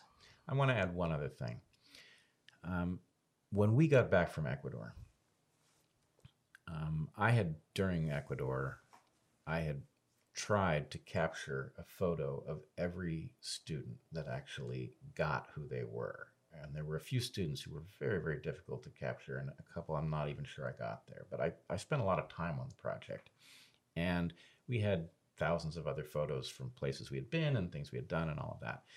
And we had offered to put together a gallery exhibit that it was would, I, I put together there was so much to this sorry was- but like I, I had this whole formal proposal and i'd met with the gallery person and she loved it and it was it was beautiful because we had done what it is that Evergreen had tried from the beginning to do. So you had assignments that these students had written, reflections that were really deep. These weren't things people just turned in because you know they were going to be read by you and they put their heart and soul into it. Um, we had the photos. We had this extraordinary trip. it's itinerary that went all over yeah Went all over, and it was going to be a great show. and, it was going to highlight what could be done at evergreen it was Right. exactly about the richness of what was possible at evergreen and it could have even i mean it could have even gone to other liberal arts colleges um, to to highlight what was possible because there are you know there are always people who were saying at other schools what what you're doing at evergreen is amazing how can How we do can that do here it? yeah Right. So anyway, my point is, at the point that the administration, and in fact, certain people who uh, were gunning for us already, Mhm. decided, no, no, we can't do that. You know, even after i'd gotten an informal yes enthusiastic yes from the gallery director right, and you know, in this gallery, well, I won't go into the the fight over whether or not the, the gallery should continue, but this would have been an excellent use of the gallery, and it would have brought a lot of people into it, and it would have allowed people to see what was possible at Evergreen, which frankly, many faculty come in and with this weird model, nobody ever tells them what's possible, and they default into the first thing they see and they never get over it. So this would have been valuable. The fact of it being um, effectively erased from the history by blocking it at the level that we would have displayed it, that was a move. And that was a move that made what happened possible because, frankly, I mean, you all watch the podcast have seen some of the photos. The photos put the lie to the idea that this, you know, that we were some sort of, you know, backwards racists who were teaching this stuff in our classroom. So it would have been inconsistent with it. Now, I don't think the people who shut down the idea of the gallery show knew what they were doing, but there was an instinctive thing, which is that anything that shines a light on what's possible, what we, we, we were doing, is bad for whatever they were up to. And um, there was a lot of that. So, in some sense, displaying the possible makes it impossible to tell fairy tales that are incompatible with reality, and Yeah. that would have been would have been useful. one more question and then we'll stop Okay. you guys had me crying with that letter from the student me too Yeah, I was almost there. Thoughts on whether things like that were, are, or will be a main catalyst for stopping the spread of this bigotry? Um, I I hope so. I I really I think it's very difficult to convey the level of tragedy. I mean, at one level, all the people that we knew, I think every student we knew is now gone from Evergreen. Is that right? I think that's right at this point. Yeah, as of as of this last graduation. Right. So at the level Or of wait, no, the yeah, the last one a long a while ago now. Yeah. Um, so, in some sense, we don't even know the population of students anymore. You know, we are now gone. But the recognition that the biggest betrayal here, as bad as the betrayal of us was, there were an indefinitely large number of students going forward into the future who needed a college that would treat them very individually because they weren't built for a college that expected them to just simply hit the ground and perform. Those people have now lost that college because there aren't others. And um, those who did it did it for their own reasons. Mo- most of the students who led these protests, they're gone. Naima, she's gone. So these people have moved on. They've they're doing whatever they they are doing with their lives. But the people who really got hurt most were the people who needed this, and now it's not going to be there for them, and they're never even going to know it. So hopefully, if you can recognize that somebody like Odette, you know, is a measure of what's possible in such a system, you know, and she didn't need the place, but she certainly benefited from it. And you can uh, imagine what it would be like to be confronted by people who, uh, yeah, I mean, you know, they talk about black bodies, right? And I know where that phrase comes from, and I actually think that there's a meaning to it that is deep. But the meaning that they were applying to it was just total de individuation. They were just totally removing the individual identity of everybody. You know, Odette was either going to become a tool, just another black body, or she was nothing to them or worse. And, you know, that is the opposite of enlightenment. It just is. And so, anyway, yes, I, um, I also find uh, the the grotesqueness of the confrontation that she faced uh, stops me in my tracks every time. I've never gotten over it, and um, I hope it does change people. I hope they see how how this madness hurts people who don't deserve to be hurt, and maybe maybe it will bring us to a better place. I think we're there. All right. Well, uh, again, sorry for the technical difficulties. Um, we will continue to try to figure out from where they emerge. YouTube, if this is you, fix it. Um, Fix it. fix it. All right. Uh, until next time, which is scheduled for this coming Tuesday at 3:30, we are signing off the Dark Horse podcast. Be well, stay safe.